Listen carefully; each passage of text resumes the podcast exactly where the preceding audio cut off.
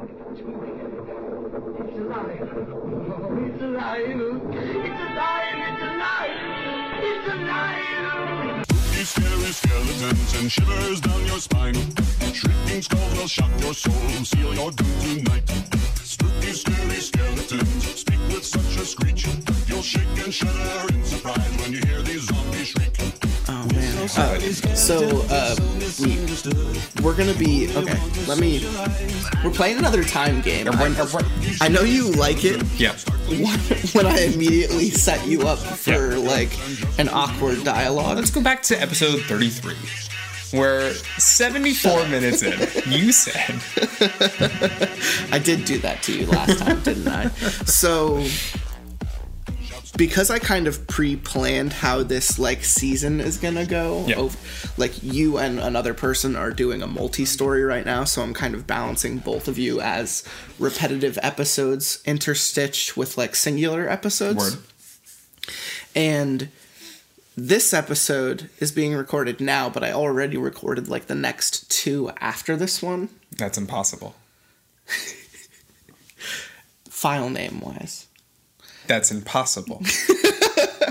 Do you have a, a time machine? I You can't record. a time machine.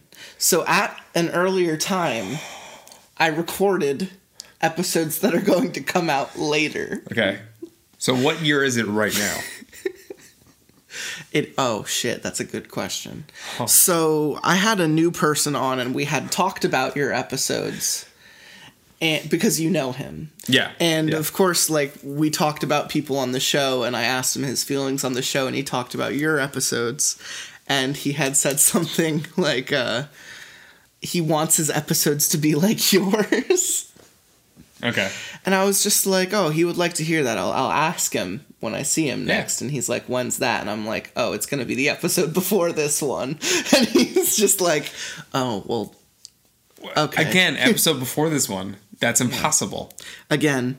So we are here to record the um the last part of Borrasca. Oh, okay. I thought you were going to say the last part of this episode. Now. we're going to record the last half of this episode right now in the first half of the episode. Let's go. I mean, kind of. From this point forward, the episode will be ending oh, yeah, that's true. if you think about that's it. That's true. That's a good point. So Borrasca, though. Borrasca though. Borrasca. Um so last time I had promised that I would edit part 1 to fill us in on what we maybe didn't understand from part 2 and to start this off I did not do that. So I am still just as blind Word. to the actual plot as you are. I have it. I have not had a refresher, therefore you have not had a refresher. Therefore, continuing into part three, it's almost like we haven't read it in a couple weeks. 100%. I remember what happened. Story blow. It's because we haven't read it in a couple weeks. Done. Dunsies. To explain that when that does happen, Dunzos. You can't It's tell your happen. viewers that. it's gonna fucking. Our happen. time is different from So I'm smoking strawberry fields right now, and Django brought me strawberry cider boys. Hmm. Ferda, Ferda, man, and um, Pretty, pretty sick. so I take a I take a deep breath. I take a sip. Swallow. And then breathe out. Oh, that's advanced. That's advanced. No, that's how you get fucked. That's advanced. If you didn't follow that at home, he sta- so he puts the red box in, the Mm-hmm. bigger red box. Then he puts the blue box in, and then he takes the red box out, Mm-hmm. and then he takes the blue box out. Think about shouldn't be possible, but it is. It is because it's there. Woo! So guess what uh guess what the new the new person uh guess what his name is on the next episode. Hey yo, it's Childish Gambino. I wouldn't that be something? In answer to your question, right? That's It kind of did. yeah, Yeah. No, I know. Uh, that was bonfire, right? yeah. Yeah. Drop drop it like the Nasdaq. Ooh. Oh, Okay. So um it's appropriate right now. we we had I I had his name planned the entire time. I had probably been trying to get him. The guy on the next episode is who I'm talking about right now. Um, I had been trying to get him on the show for probably like 30 or 40 episodes, I would say. Yeah. And uh, he's a very busy man and he gets distracted very easily. Um, but he's always kind of come back and said, like, hey, I listened to a couple episodes, pretty righteous. And I would always be like, hey, man, what are you Hey. doing? What's uh? Get over here. Come on over. Come on over. Hey, hey, bud. baby. Hey, bud. Hey, hey, chief. And he Come- and come he over. finally did, and I had had his name planned the entire time, and um, it's Doctor Ankenstein. And when you put it together, it's Drankenstein, Uh. and he uh, he was abs- yeah he's he's also pretty high and pretty fucking drunk on Yep. the next episode. It's Ooh. very it's very fun. Good. Both of us are. Because I'm honestly right now, I'm a little blaze. Oh, I'm fucked. I'm a little. It's good though. Um, I'm I'm worried about the story ahead, but I know whatever it will be I am so excited. will be. so excited. Nebraska. Episode's gonna be four hours long. No, it's not. We we're already. I'm not even. We're not doing like an intro conversation about anything because I know this is the final part, and I know that we got a good chunk. So we're just gonna get into it pretty quick. But I do want to kind of backtrack, flashback. You know, however you Yeah. want to think about it. Part one. Kid moves to new town. Kid is awkward. Doesn't have friends. Dad is cop. Older sister is bitch. Yeah. Uh, meets so up with uh, neighbor friend who is jockey guy with little sibling. Right. They say uh, we gotta go to the tree and we gotta do the ritual because you're new to town and all the newbies. You know you gotta do it, and if Makes you don't, you're fucking dead Yep. or you're a fucking pussy. Hundo. So you might as well kill Yep. yourself. Right. So they introduce to kind of hot, awkward friend chick that narrator Not his sister. not his sister. Oh, that narrator right. That narrator wants to bone, but it Yeah. turns out the friend ends They're up boning. boning. They're boning. Uh, not the sister. And But we don't. But honestly, we don't know if that's permanent. We don't know how long term no, solution that is. we don't know how So long term you that's know, going to be. It you know, we'll probably won't be.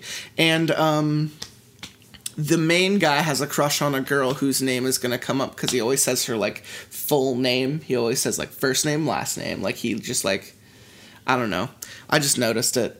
And um, narrator goes to tree with three kids. Yep. Uh, So jerk, jerk face, little brother, and f- girl character. They go to tree. They do ritual. They sign tree with knife and bloodlet to seal it. I think. Yeah. And uh, So and so then good. and then they go back and someone starts talking about how uh, there are skinless men that come into the town and abduct the people and Okay. the the parents and the children of which the town does not uh, I don't know like or you know Enjoy. agree with Desire. maybe and Why? Why there's would they do creepy people in charge of the town there's like an unstable family Yep. the dad's kind of senile and he's saying that they did it for the snow or something Yep. they did it for the ash or the white the Yep. powder The powder. The, powder, which I thought was cocaine. I thought it was ashes of dead bodies Yep. Yep. and um Yep. it would be too simple to be drugs but i just uh, moving on um, the story is on creepypasta not on i don't know some short story collection sitting on a bookshelf in Yeah. fucking barnes and Yeah. nobles um, it's on the internet for a reason it's Right. because it's stupid Yep.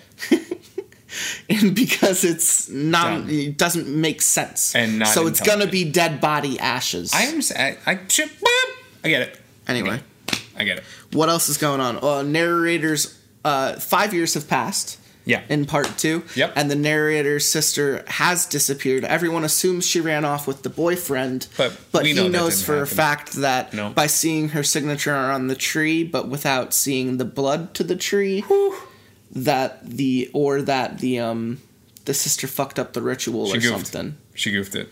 Or someone put her name there. You know, I'm not. Yep. I'm still not sure. But enough time has passed. He works at a sandwich shop. Moving on.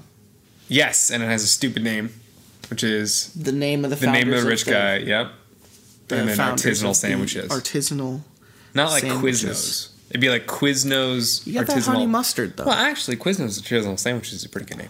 I'm pretty hungry. Yeah, it's bad in the story, but if you're Quiz, it, no, the Quiznos thing works, but this the, the one in the story doesn't work. But Quiznos sounds good. Is there anything I'm missing, or is there anything you would add, Huh. or perhaps have questions about? We so we had the revelation. He talked about his sister was missing for a while. Mm-hmm. You talked about how the guy mentioned the powder. Mm-hmm. Talked about how he found a name on the tree. Talked about seeing dead people. Yeah, and yeah, Bruce Willis. You get, covered all of them. You got all four. Yep. Those are the major revelations we've had.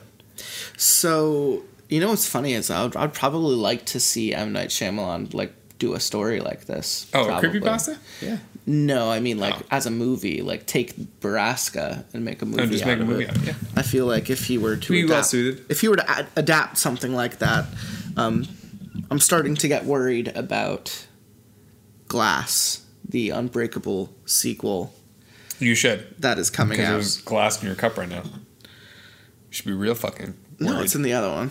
should be real concerned. Give me a second. You make me nervous. Why? Don't say that to me. There's not glass in my cup. I got it. there's just a little glass in your cup. God damn it.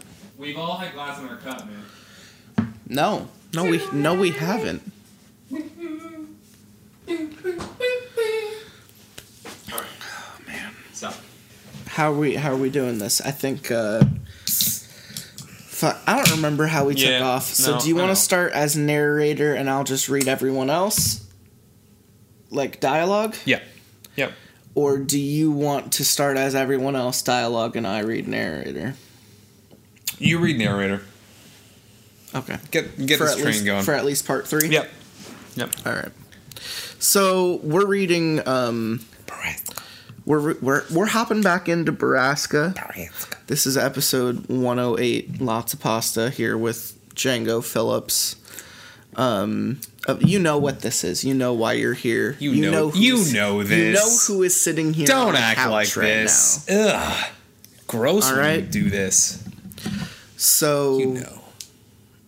You know, this is Borrasca Puraska. Oh. part three, episode 108.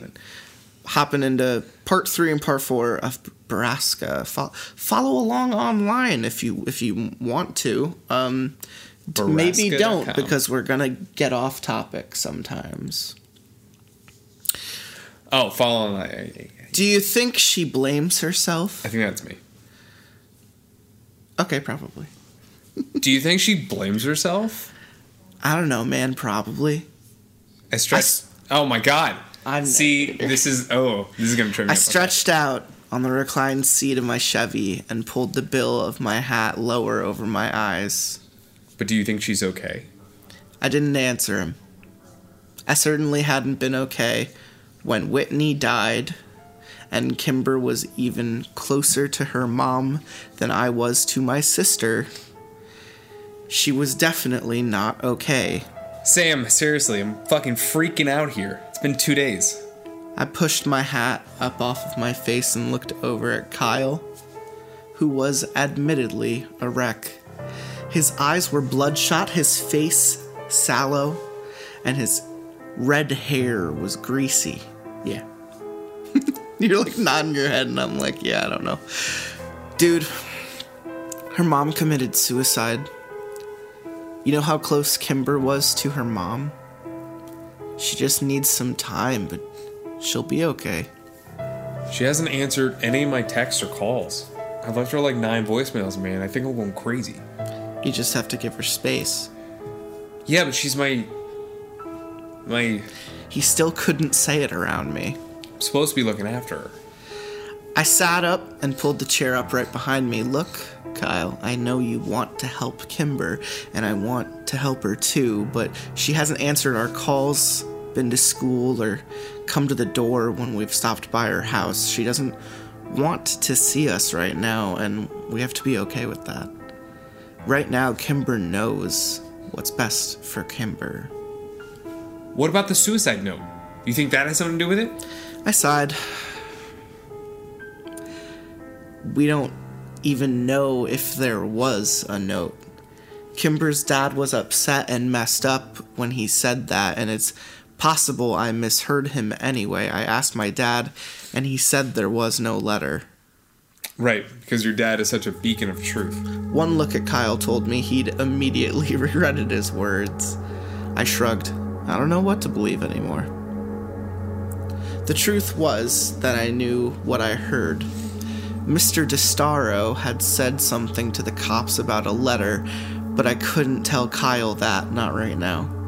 He was always worried that his relationship with Kimber was part of the reason her mom had been so depressed. I'd asked my dad about the letter when he'd come home after that long night, and he'd sighed, run both of his hands through his hair in a tired away, and said, Sam, I don't know what to tell you. Anne DeStaro didn't leave a suicide note, and this is the first I've heard of it. With our best friend in mourning and our investigation on hold, Kyle and I had been existing in a sort of suspended state. We went to school intermittently, skipping classes here and there, missing end of the year tests, and smoking more weed. Uh, Okay, than fuck. either of us could afford. I'm not paying for it. Without Kimber there to set us straight and keep us in line, we were lethargic, brooding, and irresponsible. I'd never realized how much I relied on her. Kyle and I skipped the last two periods of the day and debated on whether we should even go to school tomorrow, which was the last day of our sophomore year. We finally decided to show up for the second period, which I was glad we did because Kimber showed up in biology. I didn't even see her at first. I had my head down on my desk, resting on folded arms, when I felt a meek hand pat me on my shoulder. I turned around to see her standing there, looking unsure and uncomfortable. I gave her half a smile and pulled her into a hug, but I wasn't. Uh, it wasn't a super comforting, not at all awkward Kimber hug. It was longer, weaker hug, and I felt so protective in it that I was sad when it was over. How are you doing, Kay? Kay? I asked her when she finally released me. Kimber wiped a tear off of her cheek, I'm okay. and she gave me a wobbly smile, and I knew it wasn't true. I wrapped her into another quick hug as Phoebe Dranger gave us a snotty look. Have you seen Kyle yet? No, I have next period with him. He's been worried about you. I know. She said, sliding her eyes to the floor. Things have been really hard for me at home. It's okay, I said. We're here for whatever you need. Yeah, that's that's what I was hoping. Whatever you need. Since it was the last day of school, our teacher, Mr. Founder, was just happy to be. Founder, how'd you get her? was just I'll do the happy to return our graded tests and let us bullshit the rest of the period. Kimber talked about the arrangements for the funeral that weekend and chided Kyle and I for skipping finals to get stoned. When the bell rang, I could see that Kimber was both excited and nervous to see Kyle as we packed up our bags. I assured her that Kyle wasn't mad, he was just worried about her. She threw her bag over her shoulder, said her jaw and nodded. She was trying so hard to keep it together. As soon as Kyle saw her from down the hall, he slammed his locker shut and walked towards us with such intensity that I began to wonder if maybe he was mad. he pushed past a dozen people without so much as glancing at them and left a curious, if annoyed, crowd in his wake.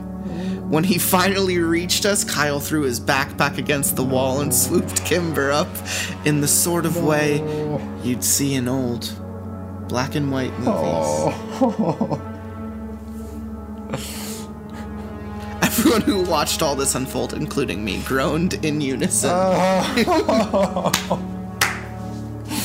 Since most of the teachers weren't even bothering to take attendance that day, I went to calculus with Kimber and Kyle where they had the same conversation Kimber and I had just had last period. Towards the end of the hour, the conversation faltered and became uneasy. Kyle and I exchanged a look over the top of Kimber's head, and I nodded at him. Kimber, He said quietly. did your mom leave a letter? What? Kimber asked in surprise. I heard your dad talking.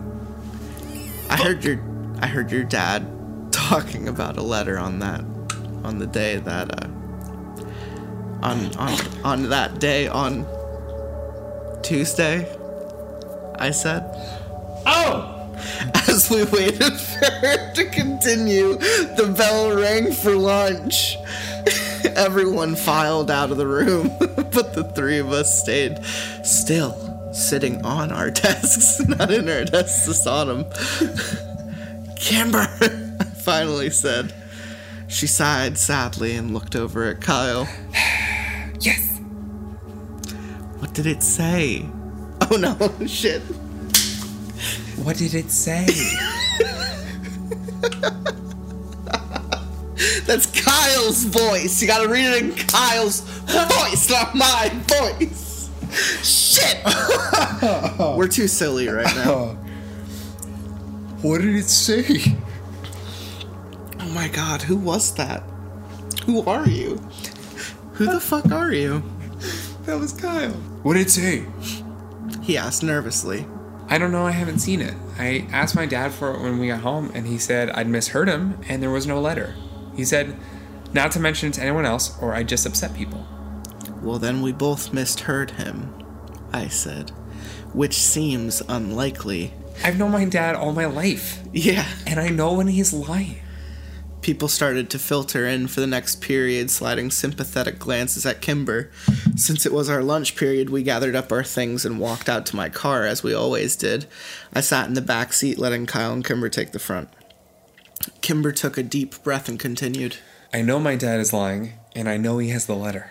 Can we can we rewind really quick? Do you know what she just did? Hmm. She just carried on from the last sentence over them walking all the way out through the gym, or like all all the gym time. She was like, that sentence is like makes no di- it. Whoo, I don't like it. Okay, anyway, I get what you're saying, but Yeah. I don't. I also like. I have to ask myself, like. I mean, we know this is just bullshit written online. yeah, yeah, that's true. That's true. That's true. That's true. Are you sure? Kyle asked. I could tell he was still terrified that some of the blame rested on him. Yeah, and I know it contains the word Prescott. I think I even know where it is. Prescott? Yet somehow I wasn't that surprised. He was the axis around which everything that was bad orbited, How do you know it says Prescott? Kyle asked. I heard my dad reading it once. I think he reads it a lot, actually. He was sort of sobbing and whispering the words and throwing things in his office. My dad, he hasn't been well. Do you think. Oh, fuck. Do you think he, she was having an affair with Jimmy Prescott? I shook my head. I'm guessing you need to think bigger than that, Kyle, I agree. Kimber said to her hands in her lap. With everything we know about the Prescotts, I'm fairly sure this isn't about an affair. It's all connected somehow, don't you think? My dad was the love of my mom's life, but she only left the letter for me. I think that somehow I'm the one she wronged, not him. You know, I think she did something to me. Or maybe she did it because of me. Kimber's voice broke over the last sentence, and Kyle pulled her over, kissed the top of her head, and whispered Hey, babe. and whispered words to her that I couldn't hear. So fucking brave, babe. So we need to get the letter, I said after giving them a minute. Yes. I really need to read it. Kimber's voice was still wobbly. How do we get it? I asked. If it's in the office, we just need to, like, wait until her dad isn't home. Kyle said as he looked out the window. You don't think I thought of that? Kimber sighed. He never leaves his office. Not since we got home from the hospital. He sleeps in there. So we need to get him out. No, we need to get me in.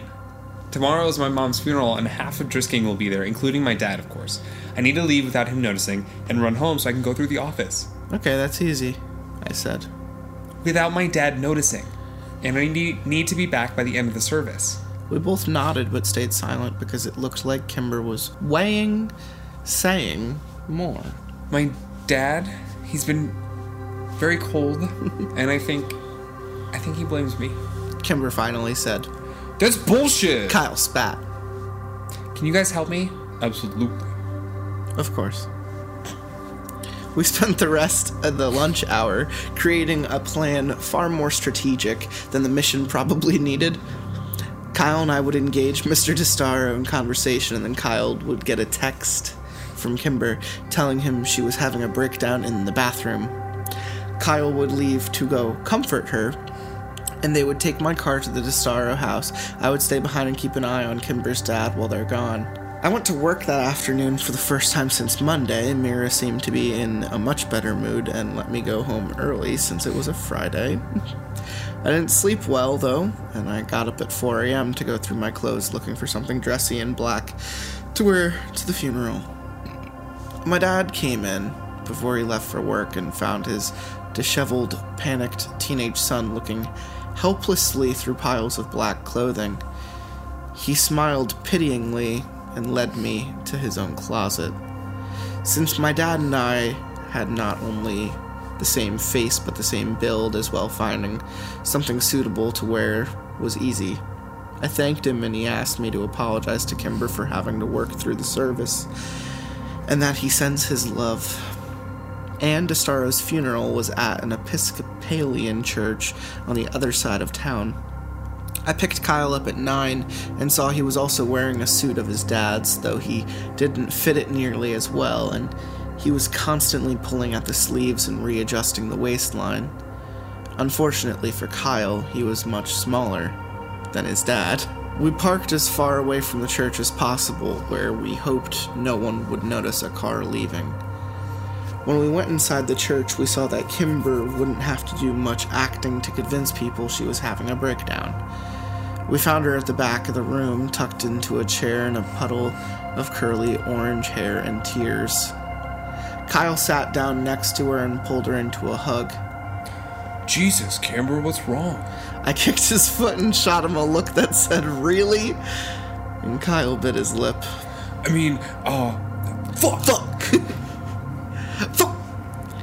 There's no one here. Kimber whispered against his chest. My mom grew up here. She had hundreds of friends in this town, and no one came. We looked around and I had to admit the turnout was sparse. A few groups of three or four people standing together, Kimber's dad, who sat in a chair opposite the room of his daughter, with his head in his hands, and a and some family I recognized from barbecues at Kimber's house.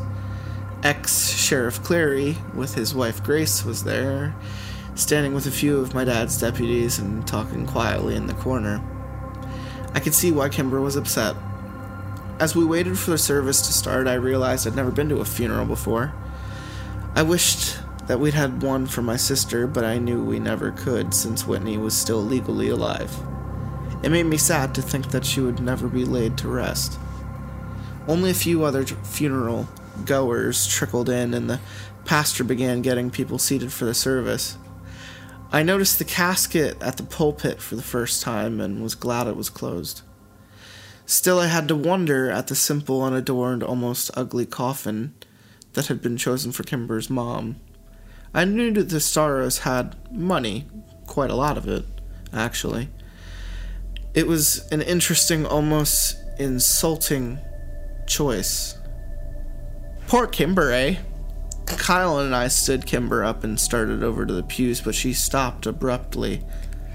I'm ready. She said and brushed the hair away from her wet face. Ta-da-da-da. She's a man. Ready for? To leave. I can't be here anymore. It's a disgrace to my mother. Kimber raised her head a notch and set her jaw. I knew this look, and it meant there would be no reasoning with her. Kyle and I looked at each other. This wasn't the plan. It'd be a lot more obvious that Kimber was missing from the service, especially with the low turnout. You guys go over and say what we rehearsed to my dad. Kyle, I will text you in 30 seconds. Go. Kyle nodded and started over, and I knew we weren't arguing. Mr. DeStaro was finally standing, looking over at the front pew reserved for him and his daughter with hesitation. Mr. DeStaro, I said as we approached, I'm very sorry to hear about your wife. She was. Shit. I forgot my lines. A great woman who raised a wonderful daughter. Kyle finished. Yeah. He spat. Do great women commit suicide, leaving their wonderful daughters alone in the world? Uh. Shit. Fuck. Do great women jump off buildings and make spectacles of themselves? And leave their families to deal with the publicity and the grief? Kyle's phone chirped, thank God. Oh, that's Kimber. Kyle said a little too fast before he had time to actually look at his phone. Oh man, she isn't well. She says she's crying and, and feeling sick. Uh, I'm gonna go help her, but peace. No! Mr. DeStaro yelled so suddenly that Kyle dropped his phone on the ground, where it made a loud clatter on the stone floors. Not you. You don't you don't help my daughter. You don't even talk to her. He can go. And he pointed at me. Ah, okay. I stuttered. The plan had changed too much. I needed to somehow get the car keys from Kyle without being seen. Kyle gave me a shaky, subtle nod, and then he and Mr. DeStaro went to sit down. It was obvious Kimber's dad was keeping an eye on Kyle. Getting the car keys from him was going to be nearly impossible. I backed into the shadows of the back room while the pastor started the service. I texted Kyle four times asking for help, but he wouldn't dare touch his phone. He just stared straight ahead, flicking worried glances at Mrs. DeStaro every few seconds. After several minutes, I went to find Kimber to see what she wanted to do, but she wasn't in our meeting spot by the back door. The plan was falling apart. I pulled out my phone and sent her a text Where are you? Kyle is next to your dad and I can't get the keys from him. I waited in the hallway, tapping my phone against my hand nervously. After a minute or two, two, minute or two, my phone vibrated. I'm sorry, I left without you guys. I had to get out of there. I'm so sorry. I'll be back before the end of the service, I promise. Shit. Be safe. It was now imperative that I not be seen. I went to the men's bathroom, locked myself in a stall, and played Snake for the longest 20 minutes of my life. I knew the service wouldn't go on much longer, so I texted Kimber again. You on your way back yet? Did you find it? I sat waiting, watching the minutes tick by. I texted her again. I think the service is ending soon. Where are you? After another seven minutes of no response, I tried calling, but it went to voicemail. I tried again with the same result. I was getting nervous. I was about to try a third time when two people walked into the bathroom and my phone vibrated with a text. It was Kyle. The service was over. Kimber has the keys. Why aren't you guys back yet? Do you find anything? I left the bathroom without washing my hands and received dirty looks from the two strangers at the urinal urinals as the door closed behind me. I found Kyle. I found Kyle staring out the window looking for my car. Kyle? He jumped. Go! Where's Kimber? What'd you guys find? I don't know. She left without me. What the fuck? Why? Where is she? I don't know, Kyle. She left without me, I reiterated. She's not answering my calls or my texts. Fuck mine either. Fuck my, fuck your what? Kyle, what? fuck your what? That's how Kyle would say it. We have to keep an eye on her dad until she gets back, We're not the only ones. Kyle said, gesturing across the room. What the fuck is going on? Three men were talking to Kimber's dad in the corner across the room. Chief among them was Killian Clary, who was flanked by his two former deputies. Drisking's retired sheriff had his hand on Mr. DeStaro's arm and was speaking to him in an angry, hushed tone. Kimber's dad was shaking his head and desperately objecting to something. The two deputies walked out the front door of the church, and Mr. DeStaro sagged against Killian Clary, who sat him in a nearby chair, and something was happening. Call Kimber. Now. Kyle said. I tried again, and this time the call rang twice and was sent to voicemail. I ended the call and threw up my hands, looking desperately at Kyle. Okay, Google, call Kimber. He said again and took out his phone. I got the same result, but felt a jolt of relief when someone answered Kyle's call. But it wasn't Kimber. it's Kyle's call, though. Yeah, what? Kyle called Phil. son of a bitch. That's the context, man. Son of a bitch. I don't. I haven't. I'm too busy. school I'm too busy calling Kimber that I you get out your phone and you call for a ride. I say, "Hello, Google." Okay. Phil, what part of town are you in? I need a ride. It's an emergency. I waited. Yeah, man, I'm at Northbridge Church. Oh, as fast as you can. All right, man. I'm with Sam. I'll owe you. Kyle hung up and then immediately tried Kimber's phone. She's sending me to voicemail too. We both stood at the window anxiously waiting to see Phil's silver Mazda pull up. I'm Phil and I'm Jack Black, right? Isn't that Phil? yeah. yeah, yeah, Okay, so I need to be Phil in every scene. Yeah. Kyle chewed his lip and tapped my. I can't believe I forgot about Phil. He Phil's was the the one thing I missed from the entire recap we did. worst character in the story. Come on, Saunders. Uh, Kyle chewed his lip and I tapped my phone. Come on, Saunders. We threw occasional looks back at Kimber's dad until Clary stood him up and ushered him, the now inconsolable man, out of the church. Suddenly, Kyle's phone chirped and we both looked down to see Kimber's name flash up on the screen. Kyle's knees nearly buckled in relief and he sagged against the wall. I found it. Kyle opened the text and furiously typed a reply. They're coming for you, Kay. We both stared at the phone, waiting for a response, and just as the sun blinded us as it reflected off of Phil's approach, Phil's approaching silver sedan, this fucking guy with his alliteration, we got one. They're here. It was the last message we got from Kimber. When Phil dropped us at the DeStaro house, we found the front door unlocked and no one home. My car was sitting in the driveway unlocked with the keys in the ignition. Kyle and I drove back to the church, but the funeral was over, and the few people that had attended it were already gone. We drove back to Kimber's house again, but it was just as we'd left it, and no one was home. Kyle had lost it by this time and was an absolute wreck. He called her so many times I was sure he'd killed her battery.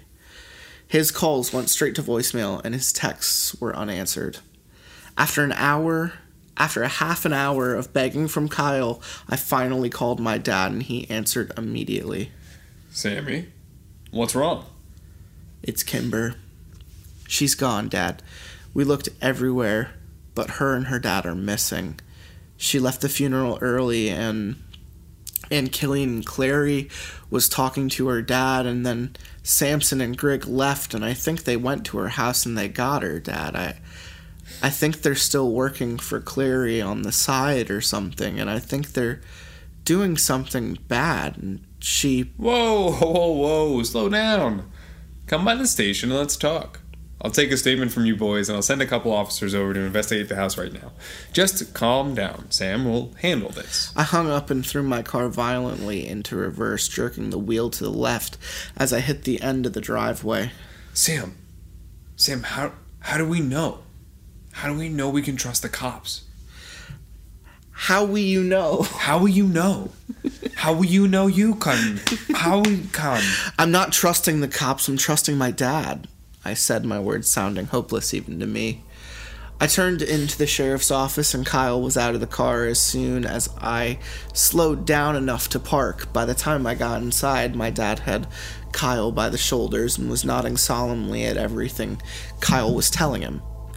When my dad saw me, he mentioned for an officer to take us to his office. After a few minutes, he came in and sat down across the desk from us. All right, boys. I'm gonna have Officer Ramirez. I'm gonna change it because it's an easier name. Officer Ramirez. Ramirez. Ramirez, yeah. Officer Ramirez come in in a few minutes and take a statement from you both. I want you to know that at this point in time, it looks like the DeStaros left town voluntarily. and that there will always be a Ramirez on every cop team ever. This is a Officer Ramirez and Officer Miller. one has a chip on their shoulder. No, no way, Mr. Walker. Kimber would never. My dad held up his hand for silence. Let me rephrase. Jacob DeStaro left town voluntarily. Kimber is a minor and has no legal rights here. If her dad said they're leaving, then they're leaving. But she's not answering her phone, and we went to the house, Dad. Nothing was packed. Maybe they're just getting away for a while. Maybe going to her relatives.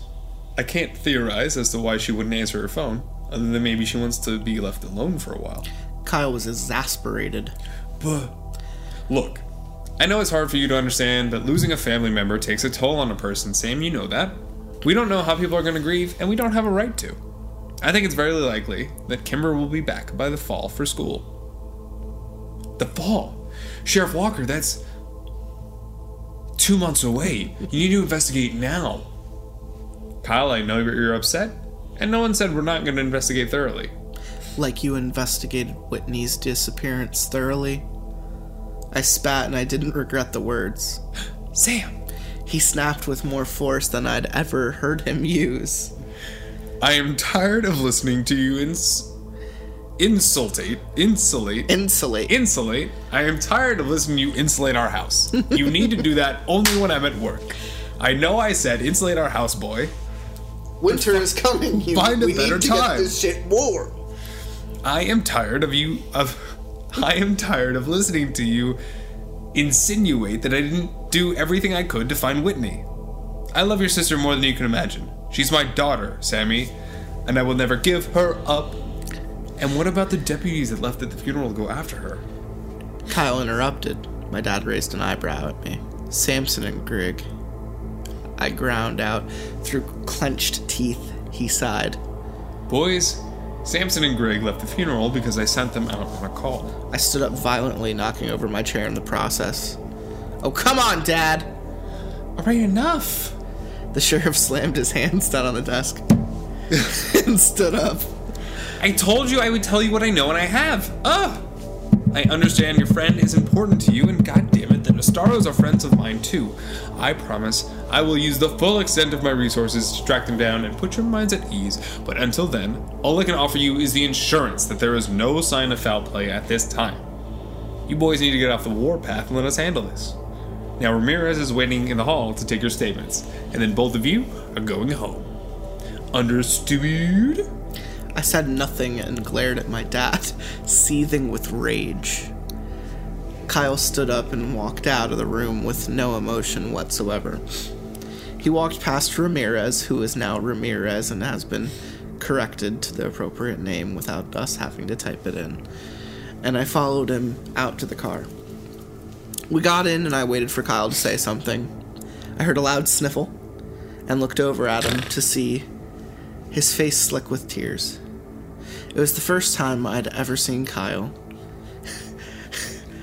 cry, but not the last. it's the first time I ever looked at this guy. It's the first I've ever seen Kyle. It's the first I'd was ever really seen pretty. Kyle.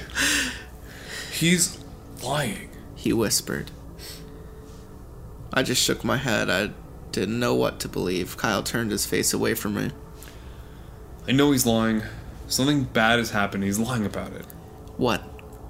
What happened? I heard more sniffling as Kyle tried to collect himself. Dude, fucking talk to me. What do you think happened? Kimber's gone like all the others. So she's at the place where bad things happen. I punched the steering wheel. How the fuck had this happened? Not Kimber. Please, not Kimber. Was all of this because of me? Had her mother killed herself because of something I'd done? Something we'd found out? Was Kimber taken because of me? If I thought for one minute that that was true, I knew I would crack into tiny pieces.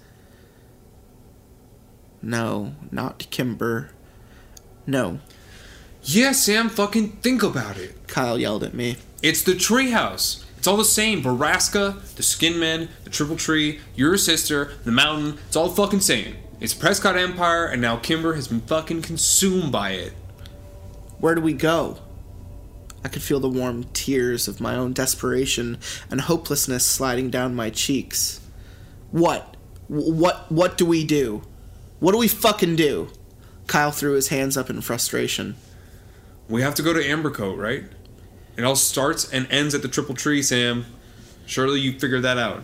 We've been to the treehouse a million times, Kyle. There's nothing there. I don't know where the fuck else to go, Sam.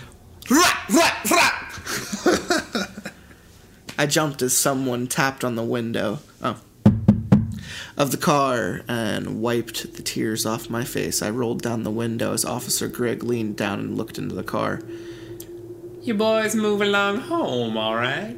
Yep, I said and turned the key in the ignition. Officer Grigg waved us Okay. as we pulled out of the parking lot, but we didn't wave back. Bye, boys. The treehouse. Kyle said. We drove in silence, both of us trying desperately to get a hold of ourselves. If we're going to be of any help to Kimber, we needed to be calm enough to think logically.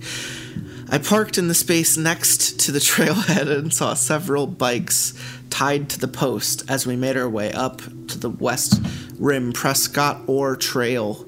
We passed Parker and a couple of his friends coming down it. I nodded to him, but Kyle said nothing, just stared up the trail, reaching for the only place he knew to go. It was almost dark by the time we got to Ambercot, and there was little light left to search for whatever Kyle hoped to find. It took half an hour in the darkness before I finally convinced Kyle that there was nothing there to help Kimber.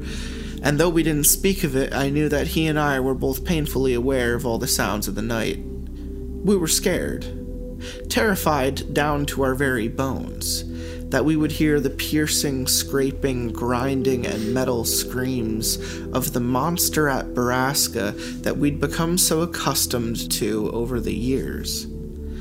We both dreaded it, prayed it would not come, and we did not speak of it. I dropped Kyle at home and promised we would find Kimber tomorrow. Okay, so here's the real question. If you knew your friend was missing, would you not at least try to go figure it out? No. You really wouldn't? Depends on the friend. Depends on what day it is. If it's is it like a Tuesday? Because I would, yeah, I would say like I would, yeah. So, If it was a, if I could get a class, if it was a Monday, Wednesday, or Friday, yeah. But if it was like a Saturday, you were gonna take my Saturday from me to like look for somebody's like body, no, or like someone alive, whatever. so there's like there's a there's a myth in your town that these these crazy ass noises come down from the mountains. Yup. Um, many people have disappeared, Yup. and and I go missing. Yup. What's your question? you don't come up to the noise in the mountains to try and find me. Man, it depends. Do I have more than six hours to watch Netflix? Because you're not gonna see me. I'd climb, But if I have work I'd that day- mountains for you, Django. If I if I worked that day, I'd be like, yeah, I would call my work at like ten o'clock, really early in the morning, get an early start, ten o'clock, ten thirty. I'd bring some granola bars, and yeah, I'd go find you. Yeah, absolutely, of course. I dropped Kyle at home and promised we would find Kimber tomorrow. I swore we would. He gave me nothing more than a shallow nod and disappeared inside his house. My dad was waiting for me in the kitchen when I got home a few minutes later, and I didn't look at him and walked over to the fridge, realizing I hadn't eaten all day. Sammy, sit down. I want to apologize for today. I took out some chicken and cheese and went to the pantry for bread. I know you're scared, and I know that a lot has been going on you can't exactly relate to. He sighed. Anne, Anne had been depressed for a good long while, Sam, over 20 years. That'll weigh on a person. I ignored him and continued making my sandwich. I was dying inside, wondering if I could even trust the man I'd call my dad my entire my life. My in my entire life. She was suffering, Sam, and sometimes people who suffer that deeply don't know of any other way out. She knew her depression was hurting her husband and her daughter, and maybe she mistakenly thought she was doing them a favor. Mom's depressed, I said without taking my eyes from my task. He sighed. Your mother is coping okay. And this was very different, Sam. Kimber's mom had been depressed since she was in her 20s. Early in her marriage, Anne suffered multiple miscarriages. Infertility can be very hard on some couples, and not even Kimber's birth could totally ease her pain. Dad, with all due respect, I'm tired and I'm going to bed. Kyle and I are getting up early to look for Kimber. I threw the knife in the sink with a loud clang and turned to look at my dad for the first time. Please tell me you're still trying to find Kimber. The sheriff stood up from the kitchen table looking as tired and disheveled as I felt, I promise, Sammy. and I finally believed him. The next morning, when I pulled up to Kyle's house, Parker came out to meet me. Hey, Parker. I said when I rolled down the window and cool morning air wafted in. Kyle's not here. He left around five. Stole my dad's truck. He's pissed. You better go. Thanks, man. I said and then rolled up the window and took off down the street. I drove around all morning looking for Kyle and calling his cell, but he just. he didn't pick up until around noon. Sorry, man. I couldn't sleep. Kyle sounded a bit more stable than yesterday. That's cool. Where are you at? I don't know exactly. Uh, a rare spot where I'm getting service. You in the woods? Yeah. She's out here, Sam. Somewhere in these mountains. I can feel it. I know it. Alright, well, let me meet you. All right, just come down to the West Rim Trail, and I'll meet you there. I was only five minutes away, so I arrived before Kyle had time to get down the mountain. Mr. Landy's red Dodge Ram was parked haphazardly in a no parking zone, and I figured it would probably be towed by the time we got back. I doubted Kyle cared at this point, though. I crossed my arms and leaned against my car as I waited for him, staring up the dirty red trail in impatience, and when kindly and when Kyle finally showed half an hour later, he was covered in sweat and dirt and dejection. So, I said, pushing up off the car. No, nothing, man. All right, well, let's keep searching. We hiked miles and miles of the mountain that day, but we didn't find any sign of human life. And for the next few days, if the sun was out, so were we. Kyle was growing more and more desperate, crossing onto private property to look for logging equipment and mapping out the county's many mines to search the abandoned buildings. But the mountain was big and the needle buried deep in the haystack, and as the day slipped away, so did Kyle's sanity. Every time I saw my dad, he would give me a sober look and promise me that they were still looking. It seemed to me that even he was growing concerned. The DeStaro house remained as cold and empty as the space between the stars above it.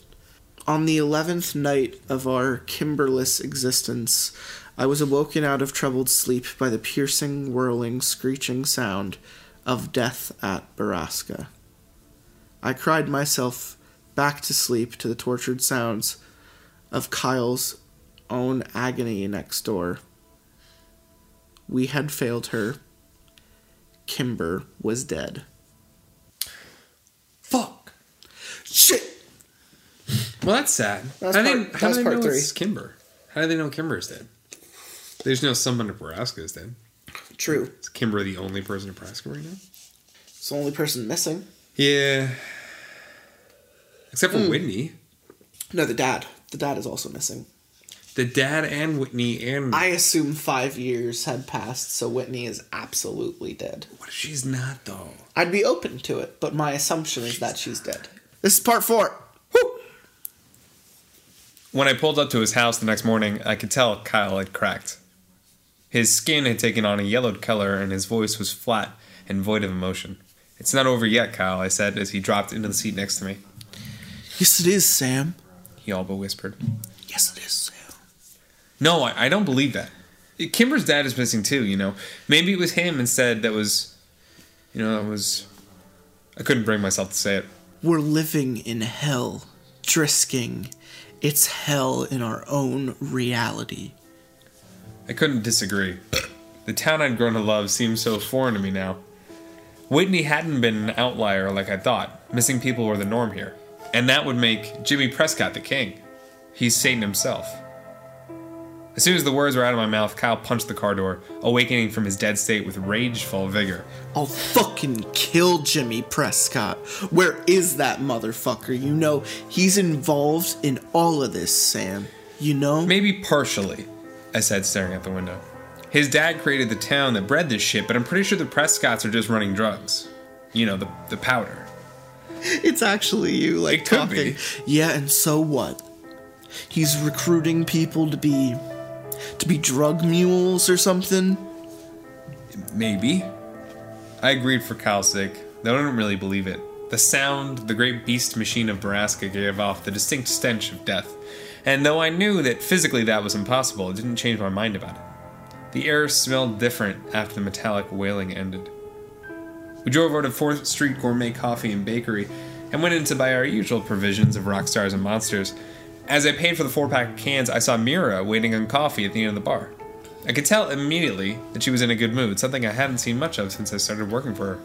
It was probably a good time to tell her I was calling out of work for my fifth day in a row. Hi, Mira, I muttered when I approached. Ah, shoot, I can't come in again today. I got uh, some really important diary. Sam! Oh my gosh, how are you? Um, okay, I stuttered. Good. She said brightly. Don't worry about coming in. I'll hold down the fort, and I'm sure I could call Emmeline in if I need help. Uh, Emmeline is the, the name of the chick that uh, That he, chick? he wants to fuck. Yeah, real, you're right. real hard. You're right. But really, Sam, what have you been up to lately that's so important? My mind blinked. Just as I started to stutter out some bullshit about helping my dad, Kyle appeared behind me. We're trying to find Borrasca. He said with all the gravitas of a eulogy.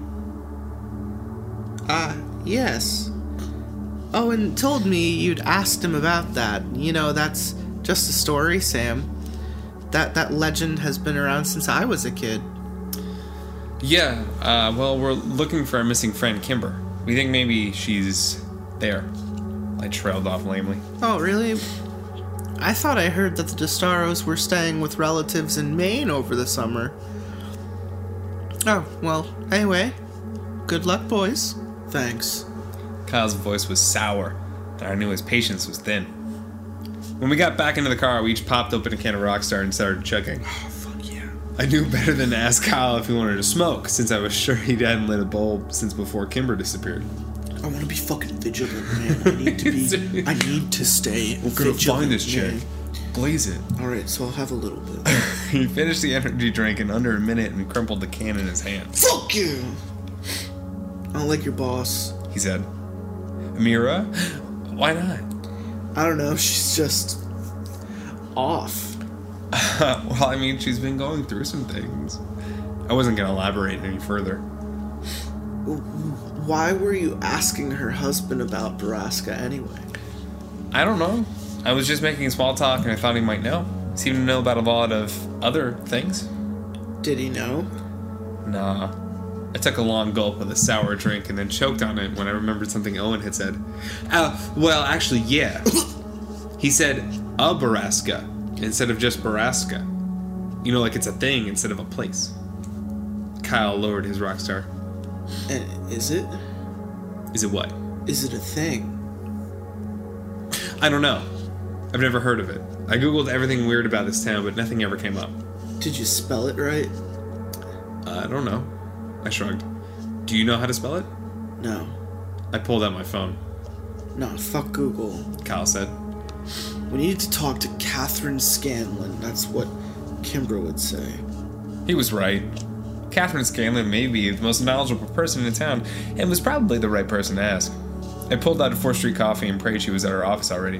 When we parked in front of Drisking Arts and Antiques, I was disappointed to see that the store was dark. Kyle pointed to a small, cheap open sign hanging in the corner of the door, and I crossed my fingers that it was for Catherine's office.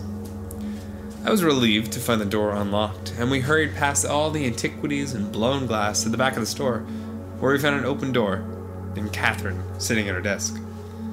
She was long legged, blonde, 6'2, confident, with the air of an older woman. She greeted us with lips slightly apart. Oh, oh, I didn't see you there. I got lost in thought. Well, anyway, thanks for staying with us tonight. In this pasta, pasta town. I was getting another cider. Uh, you know, if it's cold. why Borrasca brought to you by Cider Boys Hard Cider. We're the cider boys. Welcome to the podcast. Get yourself fucked up. Where are you? All the way at the end of the paragraph. Boys! She stood up when she saw us. You're up quite early for summer break. How did the essay go? Uh, great, I said. Actually, we're here for more help, Personal interests, Kyle added. Catherine raised her eyebrows. Collar me impressed. I need to get right down to it. If by some small chance Kimber was still alive, then every second counted. We're here because we want to know if Borrasca is a thing or a place. Catherine raised her eyebrow. I remember that legend. Oh, yep, I did the thing. Catherine raised her eyebrow. I remember that legend as a kid. I'd actually have to tell you I didn't know if it wasn't for Wyatt. He knew so little about so much. She laughed. A sort of jack of all trades. oh, he knew. He knew just how to Yeah, just so how like to the handle Borrasca a though. Anyway, he told me an interesting fact once about Borrasca. It's it's both. What do you mean? I leaned over her desk. Well, the term Borrasca is just old, outdated lexicon. The word was used by miners to describe an underperforming mine. A mine. I whispered. Kyle shook his head. Kyle, Kyle shook his head. Shit. Kyle shook his head. We've been looking at mines. So, all the mines in Butler County are Borrascas? I asked. Well, generally, it's only the first mine in the system to run dry that is called a Borrasca. Do you know which mine ran dry first? In, in our mining system? Kyle asked from where he stood near the door, repeatedly clenching and unclenching his fists. Uh, not off the top of my head, no. She laughed. I can look, though. I think I have those records here somewhere. Catherine walked behind her desk and opened a drawer of loose files. This is an odd thing to be interested in for boys your age, but I guess I should just be glad you two are here, so eager to learn, especially over the summer. Yes, ma'am. Very eager. Said Kyle sensually. Is the Borrasca the, the first mine that ran out of ore? Um, was that by chance the same one those kids disappeared in? The McCaskies? Oh no, I don't think so. That particular mine was the Southwest mine and was very close to town. I think it was one of the last to close, actually. Ah, here we go. This packet should have that information. Catherine spent far too long moving books around on the desk to make room for the stack of papers she had. Kyle and I paced around the room, nervously, trying to appear huh, casually interested in this chick, while the energy drinks started coursing through our systems. Here we go. The first mine to close was the North Central mine, which was, yeah, actually one of the first to open. But where is it? Kyle walked over to the desk and braced his arms on it. Where is that mine? Um, Catherine pulled over a different stack of papers and started to fumble through it. After the longest minute of my life, she made an aha sound. aha! And pulled out a large yellowed piece of paper that had been folded into a standard A4 size. The sexiest size of paper. Mm-hmm. She unfolded it on the desk and leaned over to read the markings.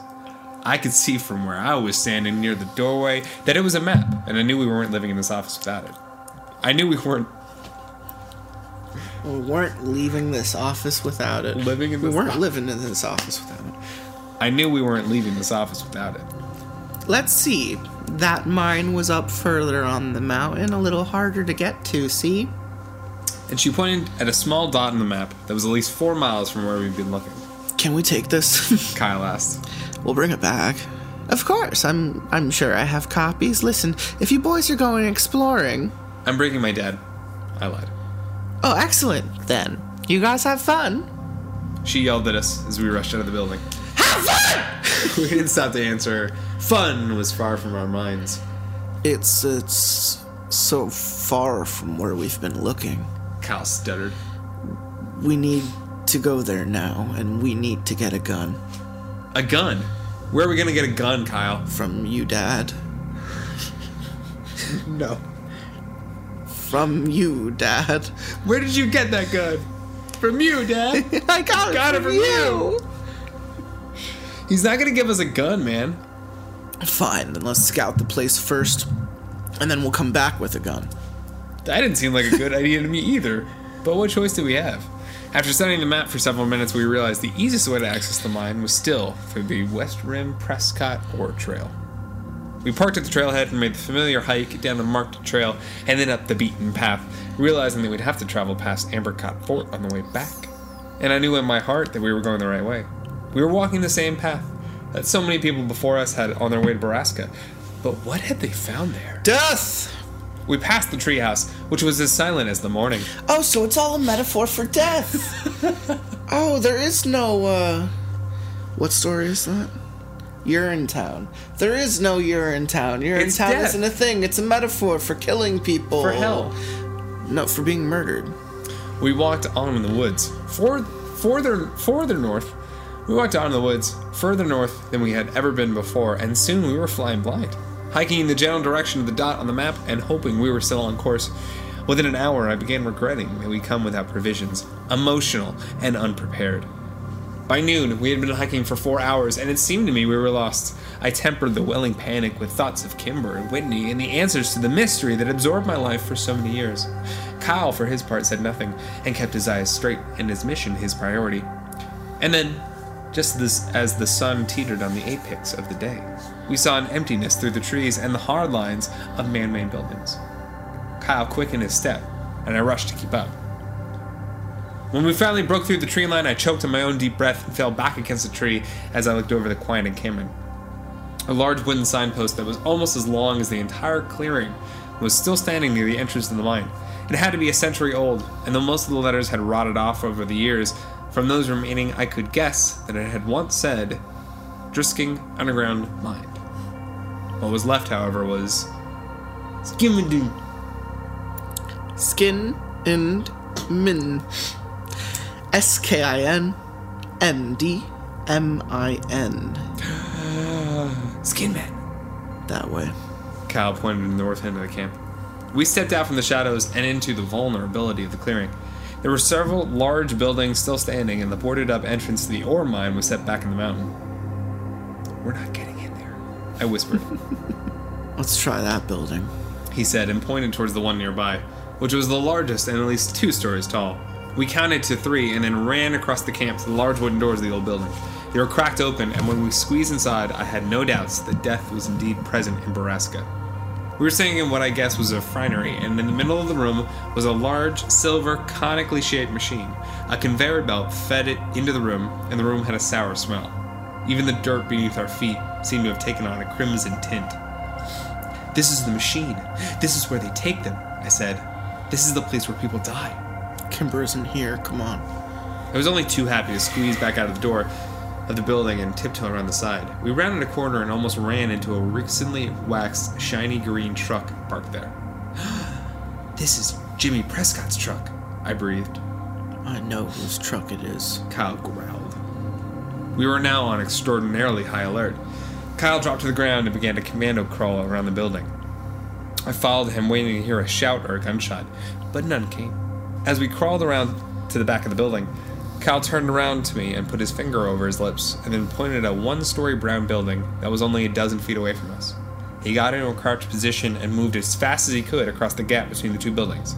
I did the same. As soon as I reached the wall next to him, Kyle whirled around and put another finger to his lips, and then pointed up to a window directly above us.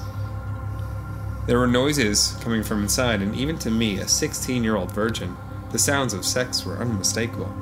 We can hear an animalistic grunting and the tired, objecting groans of an old mattress.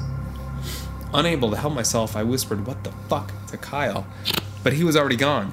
Fuck. All caution abandoned, running around the side of the building. I followed him in through the first door we came upon and was hit in the face by an invisible wall of filth and suffering. The smell knocked me back, but Kyle kept running. I followed him in, past crates of ramen noodles, MREs, bottled water, and boxes I had no time to read. I crossed another threshold, and I was suddenly surrounded by people. So many people. I skidded to a halt and realized I was standing in a sort of dorm. Rows and rows of beds on either side of me were people strapped to them, some of them wearing dirty rags and some wearing nothing at all. Many seemed to be bloated, and I waited for one to call out to me, but they all remained silent, some watching me through tired, dead eyes, and others turning away. Looking around, I realized they were all women, and the bloating I saw seemed to be pregnancies. Some were confined to their beds, and others were not. I looked around the room for Kyle and saw him standing a little further in the long room, looking back at me with the same confused, wild expression I was sure was on my face. I saw the realization cross his and called out to him, but he was already running again. I lost him before I had taken five steps to follow. I figured it was probably just best to keep running, spread out, and look for Kimber. I didn't see her in this room, and I was sure she would have called out to us if she was. I looked around for another door, and I saw one cracked open on my left behind a row of beds. I stared straight at it as I made my way there, desperate to avoid the wretched, void eyes of the woman around me. First, we help Kimber, and then we help the others. I will come back and help you all, I promise, as soon as I find Kimber. Without a thought, I pushed the door wide open as soon as I reached it and found the source of the noises we'd heard outside. It was Jimmy. Something I'd been expecting to see, but the scene before me was not. He was hunched over the bed of an almost unrecognizable, unresponsive Christie, treating her like an animal. She watched me through the slits of her dead eyes, but she- didn't call for me to help. I thought I saw a tear run down her cheek before she turned her face away from me to face the wall on the other side. What the fuck? I didn't even realize the words were audible. I had never seen this depth of human suffering. Jimmy's head snapped around me to look at me and briefly registered surprise before he smiled in a way that turned my insides to ice. He didn't stop what he was doing, and I wanted nothing more than run over and push him off Christy, but to my utter shame, I couldn't force myself to come any farther into the room. Sam! Sam! Kyle's voice echoed through the building and immediately cured me of my paralysis. I found myself running back into the miner's dorm and away from Jimmy Prescott and Christy. Kyle! Back here, hurry! Please, I fucking. I found Kimber! I followed his voice through the maze of beds and rooms as a cacophony of voices began to follow me. Help us. Please. There were maybe a handful of girls yelling at me, but it sounded thunderously loud as it filtered through my guilt. The weight of their misery dropped down upon me and it almost pushed me to the ground. Oh, I, I will. I'll get help. I'll help you. I promised them as I followed Kyle's voice, still screaming desperately from an adjacent room. I sprinted across another threshold and saw him hunched down near a corner bed, helplessly yanking on a leather strap attached to it. I slammed into the bed and fell to my knees, trying to work out what he was doing and how I could help him. I tried not to look at the bed because I knew I couldn't see her like that. I couldn't bear it. I- If Kimber looked at me through the same accusing, empty eyes as Christy and the others had, I might lay down on the ground beneath her and curl up into a ball. Go around the other side and buckle the other two straps. Kyle had the high pitched voice and wild, desperate eyes of madness. I ran around the other side and did, did as he did with shaking, awkward hands. Oh, boys. Jimmy's voice rang out from somewhere in the building. I just freed Kimber's ankle and was working on her wrist. She whimpered when she heard him and buried her face in my shoulder. Do you think you're hiding? I know where to find you. I know right where I put that girl. I'll fucking kill you, Prescott, you sick cunt. I'll fucking stomp all your bones and bleed you out, you little motherfucker. Kyle had lost all reason and strategy. He was filled with rage instead of fear, and it scared me even more. I pulled Kimber's wrist from the final strap and yelled, Go now! We pulled Kimber up off the bed and quickly realized her legs could barely support her. She was heavily sedated and breathing weakly. We braced her on either side and moved as quickly as we could through the nearest doorway, away from Jimmy. We were in another dorm. This one was filled with mostly empty beds. I could see sunlight shining through the door at the end of the long room, and we raced toward it as Kimber made little cries of pain. I didn't think my heart could break anymore, but I was wrong because in the next moment, it did. I almost dropped Kimber when I saw her staring at me. Her eyes were hollow and un- uninvested, and when I turned toward her, she looked away immediately, as if she couldn't stand in sight of me. Whitney, I said weakly. Sam, let's fucking go. Cal screamed. I can't. I turned towards him as tears ran down my hot cheeks, and Cal saw her too. I can't, I can't, I can't stay. Cal said, still moving towards the door. I have to get Kimber away from here, please. But he knew I wasn't going anywhere now. Good luck, bro, I said, and then we were both running in different directions. Whitney's hair was long, but it was thin, as was her face. Everything on her looked brittle except for her stomach, which bubbled out from her like an overblown balloon. She refused to look at me, and flinched at my touch as I tried desperately to unbuckle her from the bed. I hadn't even finished the first belt when I heard Jimmy walk up behind me. I didn't bother to look at him or stop trying to free my sister. I didn't know what else to do. I admire your grit, kid. Jimmy said, and then sat down on bed behind me, continuing to watch me, giving no objection to what I was doing. You probably think your friends got away, but there's no sense in false hope, is there? There's no sense in any of this. My voice sounded frail and it cracked over the last word. Oh no, no, you're you're wrong about that. Jimmy sighed. But just so you know, I've got Cleary out there looking for them already. People making a lot of noise coming down off this mountain. Trust me on that. Sheriff Cleary? I was desperate to keep him talking, anything to keep him from trying to stop me. Oh, yeah. You know, he was supposed to retire from the business, but unlike the previous sheriff, he kept a few horses in the race. Horses? Nothing made sense. Yep. Jimmy slapped the bed next to him. We call these buildings the stables. He laughed. I dropped the last buckle on the floor and looked down at Whitney.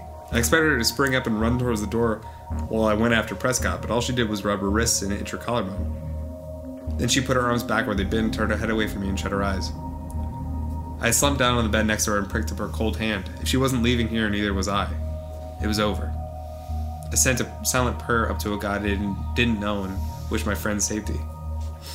Do you want to know what this is, Sam? I shrugged. Didn't seem to matter now. It's all about the babies. I stared down at Whitney and her swollen belly, but gave no indication I was listening. You wouldn't believe how much money is in the industry. I mean, my dad was a smart man. And he knew we didn't have anything of value to sell, and back then the Prescotts were dirt poor, out of work miners just like everyone else in town. He first got the idea when he sold my older brother to pay off for legal fees to fight the city. I mean, some people will pay five figures for a newborn, you know, even back then. And the organizations that buy them, well, they buy in bulk. But we still make a killing off of them. And our overhead is very low. Jimmy stood up and pulled a gun out of his waistband, and then threw it on a bed across the aisle. You know, try to understand, Sammy. It's not just about the money. We use the stables for community services too. Lots of people in town come to us, you know, ever since the 50s. I couldn't take it anymore. I didn't want to be here listening to this. I didn't want to see Whitney so broken, and I didn't want to wait for inevitable death. It was torture in its purest form. What are you waiting for? Why don't you just kill me? This isn't a James Bond movie. I don't care about any of this shit. Jimmy laughed loudly, as if it was the funniest thing he'd ever heard.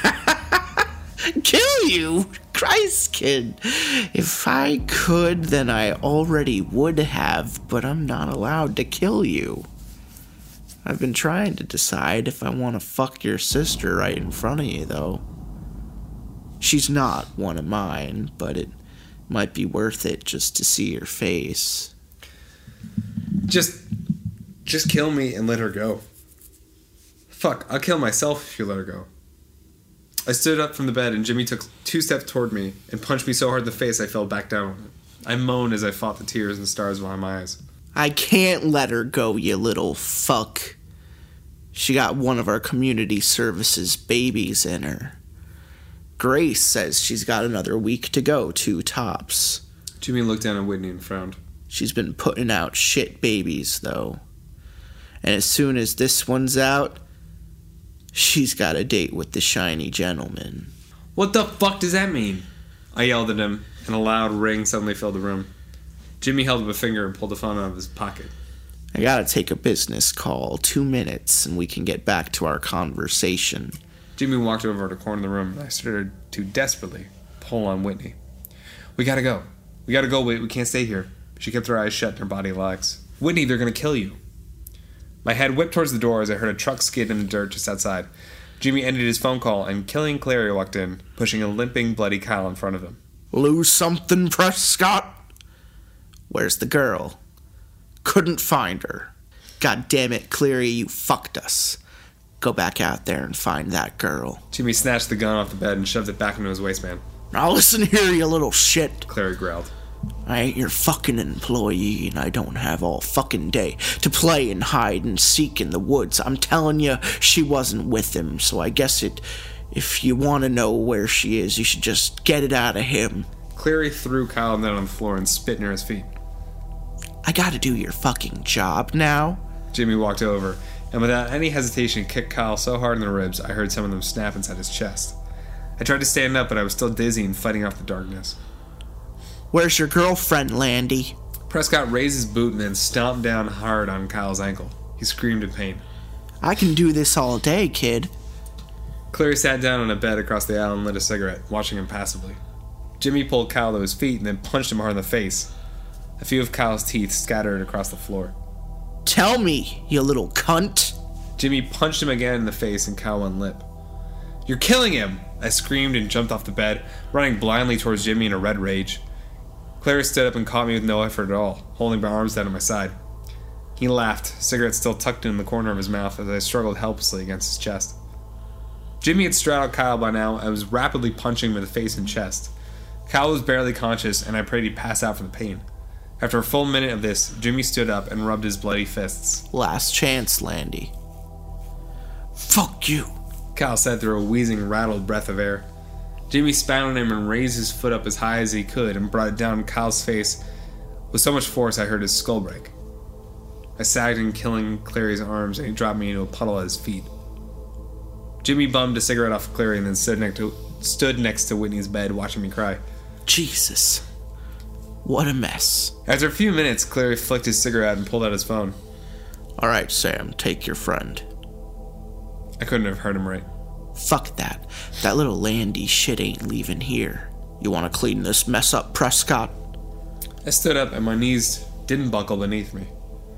I'm not leaving without my sister, I told him. Jimmy laughed. Yes, you are. Clary said. If you want to save your friend's life, he ain't dead yet, Sam, but he will be soon. He tossed his keys at me. The road off this mountain is back by the refinery. I let the keys bounce off me and fall to the floor. Clary swore at me. Fucking piece of shit. I knew he was right. I was a coward and I would leave my sister and all the others here just so I could get away and save Kyle's life.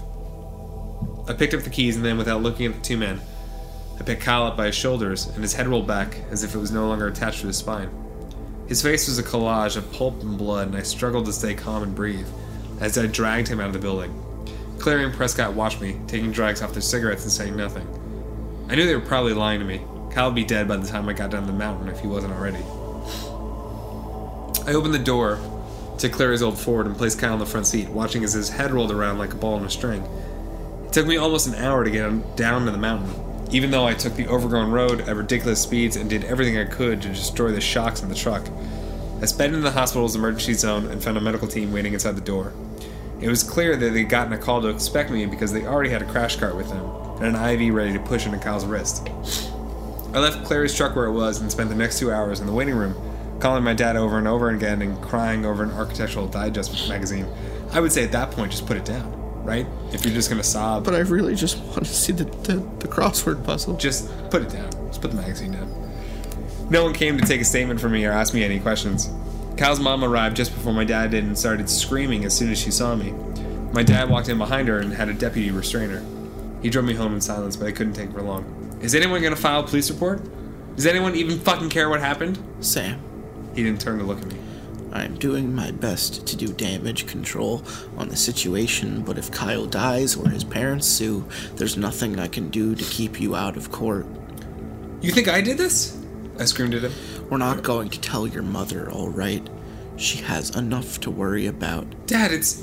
It was fucking Prescott and Sheriff Clary. Yes, you arrived at the hospital in Killian's truck.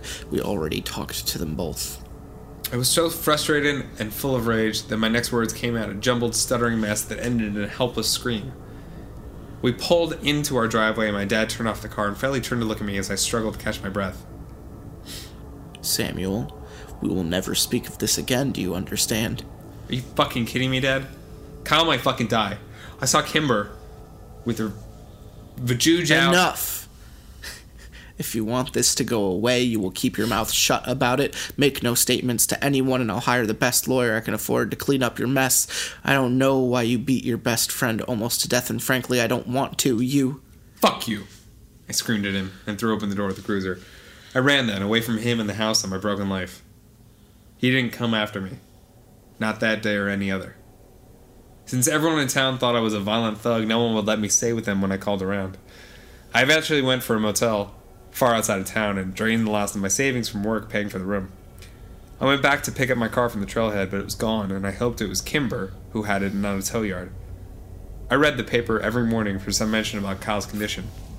I saw the Daily's birth announcement about 10 days later. They just had a son they named William. The whirling, twirling, shiny gentleman lit up the valley with its stench and song of death that night. It was the last time I ever heard it. I stayed in Drisking long after the money had run out, and I was sleeping on the concrete behind a motel. I stayed until Kyle was released from the hospital, a mute, empty eyed, soulless vegetable. I went to see him once while only Parker was home and threatened him until he had me inside the house. When I had assured myself that the Kyle I knew was dead and only his empty husk remained, I left his house and hitchhiked out of town. And after I spent four drunken, drug fueled years in Chicago, I came home one day to find a letter waiting for me. It didn't have a return address, but it was postmarked California.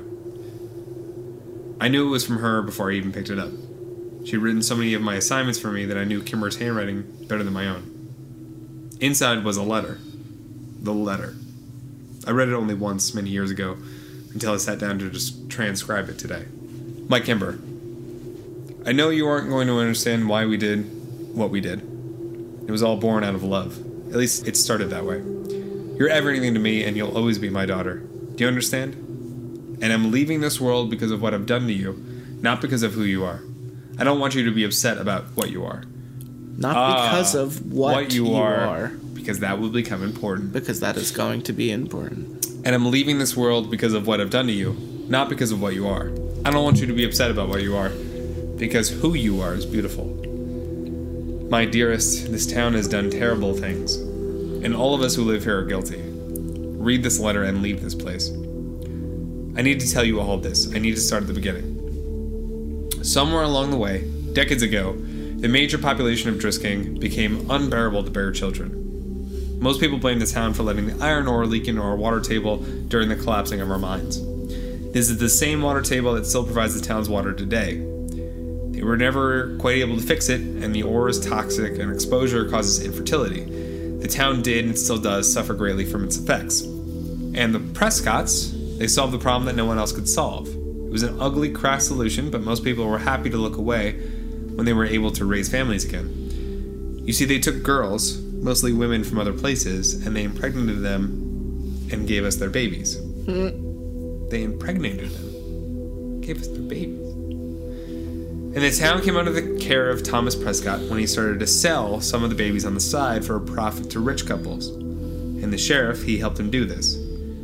But then an ugly rumor started that they were selling to human traffickers. And the Prescotts had to offer, tri- offer triple the price for girls. And in the town, we began to murmur.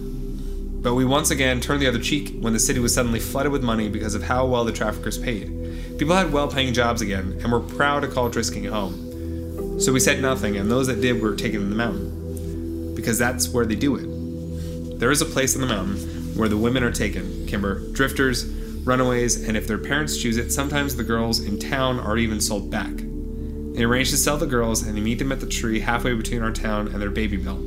Sometimes kids play there now. I think you played there. The Prescotts and the sheriff are the ones who impregnate the girls, and the children are named after them. P children for the Prescotts and K children for the sheriff. And then when the women become too sick or too old to deliver profitable babies, they are sent through a giant machine that was used to refine ore, and their bodies are crushed and the blood and skin stripped away, and what remains of them and their stolen children and the dust of their bones. And all that's left of their bodies is the powder that they spread over the mountain to hide our crimes.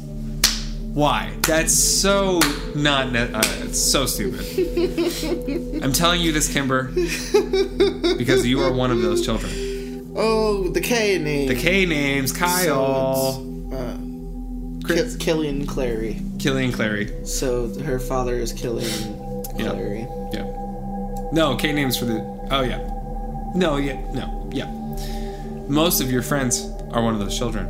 Please get out of Drisking before your father finds this letter. Run away and never come back and never speak of it to anyone. Their industry has deep roots now, and the traffickers have lofty connections. Don't tell anyone. Don't keep this letter. Don't look back. I'm, I love you. I'm sorry I have to leave you. We all have to answer for our sins, and I'm ready to burn in hell for mine. Love always and forever. Mom. wow, what a So, nice um, letter. That's so stupid. The shiny, the shiny gentleman. I cast Matthew McConaughey as. Who is the shiny gentleman? It's the machine. That Oh, it's the grinds Michelle. Okay. Yeah, yeah, yeah. Grinds the bones. The bones. The dust, the powder. Literally, Phil never came back. I'm so Grinding the dust and the powder, yeah. I'm so upset. Borrasca. I'm so upset. Oh my god. Well, fuck all your daughters and give us the babies, yeah. Borrasca. It's pretty. Uh, I think. I think the reason this story is popular is because the ending is ridiculous. I love this is We can't have children, so let's just abduct and fuck the entire town's daughters, and everyone will be okay with it. 100. percent I love that part. That part It doesn't great. make a lick of fucking. It doesn't make any sense whatsoever. I like that part. The the oh my they put him in a machine because they, they with the if they can't make babies anymore, they fucking kill them. but why not just like Or if the babies come out with imperfections, they also said that they kill them. why not just hit him with a shovel and put him in a pit? Like they're not going to find the mine, so Because they're not going to find the bodies. because technically, if you think about it, the purest form of disposing of a dead body is technically like either dissolving it or making it ash, like Right. pulverizing it. Right. So if they have ash, where are they going to put it? Oh, well, we're up in the mountains. Let's let the wind take it. Get it? I get Poof. it. I get it. I get it. I get it. But why not just put him in a pit? Put him in a pit. Here's a, here's the easier solution. Because then the bodies rot, and then pit. there's evidence. There's and there's, there's evidence. There's a whole bunch of naked ladies, pregnant naked ladies. No one's going up into the mountains or asking questions. That's my point. So no one's going to go up to the pit. If they, they put the pit right next to the building with naked ladies. Yes. There has to be a line somewhere between ridiculous and understandable because what they're doing in the story is at least understandable. They have zero evidence that they've been murdering people. What they have evidence of is human trafficking, but not even the girls want to Yeah. leave. No, I so you'll never get anywhere with that, which is where the story goes. I get your But point. if there were dead bodies everywhere, you literally run up to the pit, grab a head, go back down, and say, No, seriously, everyone, this is my sister's fucking head. Right. They couldn't make babies with her anymore, so they fucking murdered her and threw her body in a pit. Right. And then you throw the fucking head on the kitchen table All right. And Fair enough. tell everyone to go fuck themselves. Hey, um, for all the viewers that are watching right now, if you We're sponsored by Cider Boys, hard hard cider, craft crafting cranberry. That's what I'm drinking right now. It's fucking oh, so, cider boy cider, not made from dead babies. and I'm drinking whatever beer wants to pay the most amount of money to sponsor us. No, but listen, viewers, go back in um, episode uh, one and two of this series, which is not going to be episode one and two of Lots of Pasta. It's going to be whatever, whatever. Go back Uh, 102 and 105. 102, 105. Give it a quick listen. Go back to the first time they climbed the mountain, that trail. Tell, uh, give me a comment if there was any powder or nothing. You know, give me a comment if you saw some foreshadowing there. Leave us a uh, tweet us, DM us on our Twitter page, and say, "Oh, there was powder." Like page twelve, they walked up the mountain and there was like powder, and it was like, "Oh, is it snow?" And they licked it and they played in it. Like, let us know. I don't think they played in it, but Was there powder? I think so. Deets. It's all about the details. It's all about those details. They absolutely talk about the, the weird ash that float that blows through town. It's not quite snow. It's Oh, not, quite, it's not yeah, quite yeah, dust. right, I think they you're just right, call it you're dust. Right, you're right. You're right. Yeah. You're right. Ew, that's bodies. Yeah, that's bodies though. Ew. So how'd you feel about. Nebraska though? Overall, I liked it. I like the fact that we thought it was supernatural and it turned out to be a baby meal.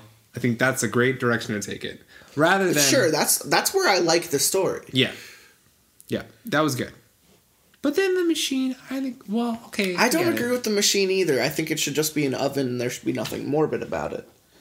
Oh, they Literally they just bake 'em. disintegrate the bodies. Oh, like in a big You know, like a like kettle a, of iron. You know, like how um, molten ore. how vets how vets operate. You know, people bring animals to go get put down and euthanized Right. uh, every day at a vet clinic. Every day, people. They have to dispose of those dead bodies. They put them. They cremate them. They dust that shit, and then you know what they dust. You know what happens with the Yeah. dust? If the person doesn't take the dust home, they just flush it down the fucking toilet. Mm. It goes straight to the sewers. Everyday people. Okay, so that makes more sense than yeah. Let's blow it on the town. Let's blow it down the mountains. hey, Steve, get the leaf blower. We got a lot of dust here. Steve, there's too needs- much dust in this There's mountain. too much dust. I can't fuck. I can't fuck with all the dust. All right. I thought the machine, Steve. You said the machine was gonna be fun. It's fun that it gets rid of the dead bodies, but all this fucking dust, man. This isn't what we prom. You got to do something with the dust. Well, how about we just? How about we just shovel it down the mountain? All right, Steve. That's not. I don't care about the fucking answer. Just get it done. There's too much fucking dust around here. Yeah, there's too much fucking dust up here. I can't do any fucking. I can't get my dick hard if it's full of dust, like a goddamn elephant trunk. All right, so I'll just blow it down the mountain then. I don't care, Steve. I don't. If you or a loved one suffers from mesothelioma, please give us a call. The town of Drisking still doesn't have clean water. Nope. It's Flint. It's I wasn't gonna say it. I just wanted to make a meme it's out of Detroit. it. The whole it's that's what the city is. still doesn't have clean water. That sucks. the babies. Oh, they're being thrown in a machine. that's that's how they're coming out. That's- Just to just to drink some water, people. It's ridiculous. All the out of towners, we fuck them. And then we go to Prescott's artisanal sandwiches. Artisanal sandwiches. I don't know where all this money comes from. Here, How do they have? How? No one buys the sandwich. Mir is asking the real questions. No one buys the sandwiches, but they won't shut down the store. I sit here. I go crazy here every day, sitting in this shop. I have a mental breakdown every day. I keep seeing us in the red. We sell a sandwich a day. That's four. That's four twenty five. You know, with no extras. So. she plays Candy Crush in the back, in the back for like eight hours on a milk crate. I have read all of Dean Koontz's novels back here, okay? I have. And I I have to say this store makes probably $50,000 a year because I still have a job. Off of 425 sandwiches a day. That's $30 a week. Welcome to Prescott's artisanal How sandwiches. 50, 54 times 30. We have many uh, varieties of sandwiches to meet all your sandwich needs. We have uh, paninis. we have hojis. we have that's gyros. 15,000. We have baby powder. I Whoops. Whoops. Almost. Ooh, I almost let it slip. I almost let it secret. I almost let the secret out. powder. You can get any amount of cheese. You can get American cheese. We have provolone cheese. We have rape cheese. Oh my god! I almost said it again. Almost said it again. Get it together, Mira. Okay, but we do have rape cheese. That, that is that one is real. It's Italian. Jesus Christ. Jesus so here's so here's Christ. here's how I'm doing the math. Okay, four twenty five 420. times seven days a week is twenty nine seventy five times fifty four. Do you really think- weeks in a year? Yeah. That means Prescott Artisanal Sandwiches is only making one thousand six hundred and six dollars and fifty cents a year, 100%. and yet the store is still not 100%. bankrupt. Which, okay. For, It's all the. So really, here's the real twist. You follow the line, you follow Yeah. the string. follow money. Jimmy loves a good sandwich. Is all it comes down to. That's it. He loves to fuck the girls, in you know, and make the babies and sell the babies for literally like what I'm thinking is probably sixty thousand Yeah. dollars Oh, oh, minimum. minimum. Minimum. Okay, minimum. Yeah, they can sell a baby for a hundred thousand. You think For so? sure, for You think so? To a wealthy family, So yeah. to the right people. Yeah. Okay, sure. Hundred thousand. Hundred thousand. Hundred thousand, baby.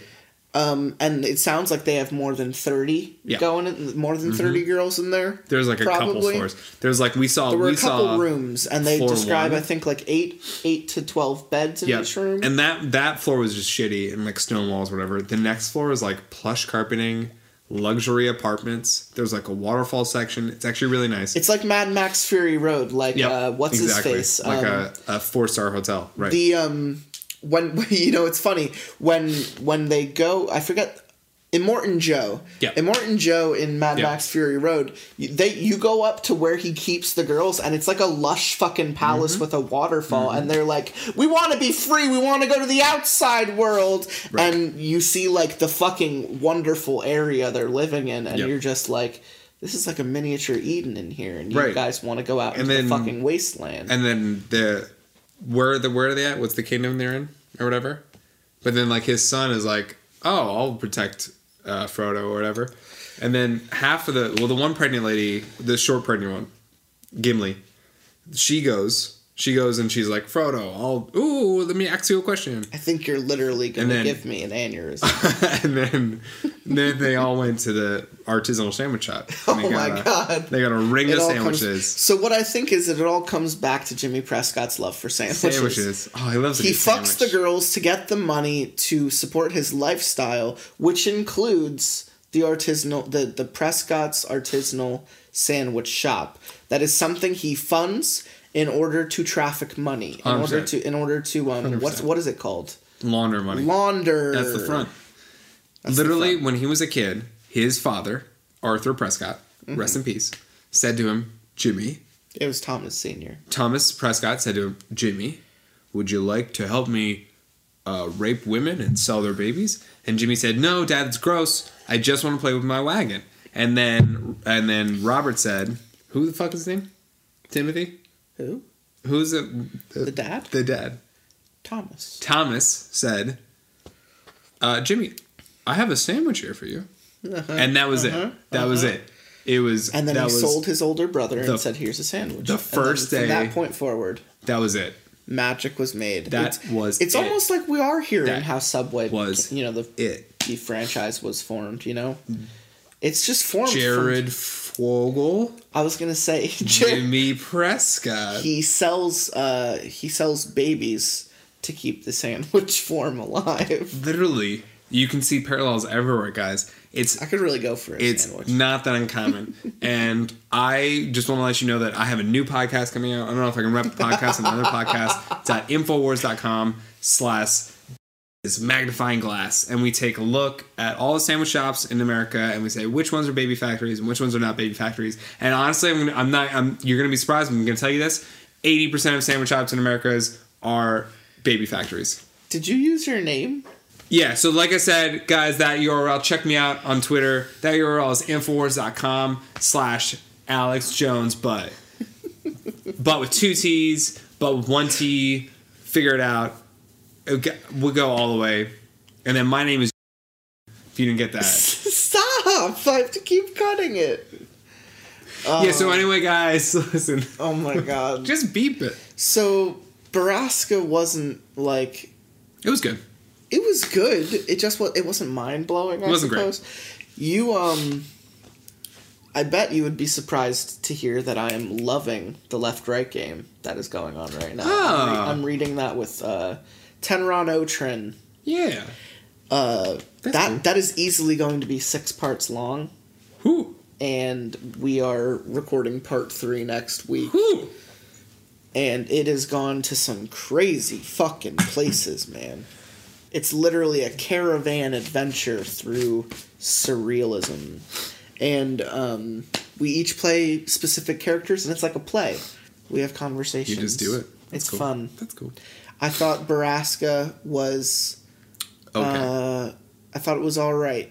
It's almost like uh, the outsiders of creepypasta no sleep stories yeah. it's it's good because it it's got the structure to do so and it's tragic and it's kind of scary Yep. and a lot of people die Let's do it for Johnny. But at the end of the day it's also kind of bullshit Yeah. young adult literature I wrote a uh, 12 page dissertation on the outsiders in college Oh wow.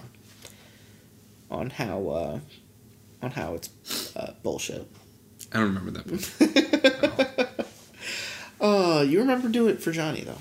Uh, yeah. So well, anyway, do it for Johnny. uh, it's it gang wars and uh, okay, cool. t- uh, a group of greasers get wrapped up in some shady business and Tell me more. Tell me more. yeah yeah yeah yeah yeah yeah No, but tell yeah me yeah, more. yeah, yeah, yeah, yeah. No, I'm not going to. No, tell me more about. So uh, this was Borrasca and Lots of Braskas. that's that was the last part. what?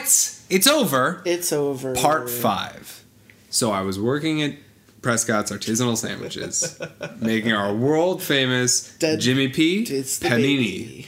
baby, baby, Boo. baby. Dead, dead baby panini. Nini, Nini BB. the new twist is he found out babies are delicious and is having us use them in the sandwiches. And a little bit of baby butter. just the way Jared, just the way Jared likes them Yeah, over at there you go. Subway. Let's just leave. What was, what was your question? Okay. Is this uh well this is kind of a meta question to be asking now. Um is this part of the other episode? This Or- is this is uh, uh, we're rewinding for Okay. a bit. We're Uh, we're, we're- rewind real quick for the next ten minutes. We gotta go over some fucking shit. some shit. shit. went down. we gotta we get. Uh, it's And been brought to it's been brought to my attention. Needless to say, By nickname? My girlfriend Yeah, did you have Thotimus Prime. Oh yeah, yeah, yeah, yeah. That's right, that's right. That's great. she brought it to my attention. Well, it was more like this. Let me let me put it out this way. Set the scene. I wake up one morning to a slew of texts. The first one is Holy shit, I just finished Borrasca at like 3 o'clock in the morning. And the next one is like 4 o'clock in the morning. I haven't been able to stop thinking about the story. What did you think of the end? 5 o'clock in the morning. Wow, it's really fucked up like this, this, and this. Man, it's just I, I hope you talk about this and when you when you do it in the show and my response at eight o'clock is, "Wait, that happened." my response, my response very quickly is like, "That's not, that's not true. That didn't happen." And then I go back and I read the final like five pages of Borrasca over again, and I'm like, "Holy shit! We didn't even." We didn't even cover the scale of how fucked up Yeah. the ending of this story actually is Yeah, fair play. um she she brought several things to the forefront of my mind and i think uh you know if if we were to lay it back out like just just i mean to the viewers it's it's been five minutes since we Right. talked about it to us it's been like three weeks also, we both sound a lot more sober now, which is weird. Like we are sober now that's the we difference sound we're, so put together. we're sober now we were really high and and drinking Yep. when when we mm-hmm. read when We we, really record high and drinking. all right when we record the episodes we are usually fucked up i don't feel like i have to precurse No. that but it's been it's also been brought to my attention that maybe that's not the best way to tell a story I had a friend of ours, a mutual friend of ours, who said um he he really wanted to do an episode with you. He's a new person on the show. Um his name is Sofa King and he um he really likes your episodes. He really misses you as a person and he wants to hang out. He got absolutely fucking shithoused on this on this show to the point where to the point where when I took over the story that we were reading in his episode, he like shut the fuck up and like zoned in on the things I was saying. and by the end of it, he was just like, "Wow, man, that that was really good. Man, you that wow, the ending." And I was just like, "Yeah, maybe if you weren't so fucking, you know, messy for the first half of your story, you would have you would have bought into it too." So, I it's been brought to my attention that we were a little uh we we didn't quite uh cover or review Borrasca as we should have. I feel like I finish every one of my episodes, and I'm like, Okay, well, bye. yeah like, no th- i mean done. there is there is kind of that mentality to wow we've sat on the couch together for Right. two hours it's time for you to leave like no everyone everyone kind of has that that mentality but the truth is is like um There's jesus christ i just i just recorded an episode with uh disco d too and he um for the first time in forever he came on the show and it was like a two hour long thing to the point where when we were done, we were just like, well, that story was good. That's the end. And then, you know, like it, it just, it takes, it takes a chunk out of you It does. if, if you're not prepared. And we were stoned and drunk when we did Borrasca and it deserves a little bit better than that. And, Surprise. And, and let me also say that this isn't the first time this has fucking happened no. No. in your dogscape episode Yeah. i even stop and and solo like i couldn't get you back in a in an early enough time for the episode to come out that i actually end the episode and then talk about it more for another like three to five minutes Yeah. just about my like sober thoughts Right. on the story um because i loved dogscape Because I had the same, I had the same reaction after 21 journal entries. I was like, all right, dude. Well, it's uh, Planet Made of Dogs. I, See you I never want to see you ever again. later. I never want to I'm see. so sorry for He got home. He up. saw his dog sitting on his bed, and he punched it. I, I kicked it off. It's a ghost, so it was pretty light. Yeah. So, So a couple things. a couple things.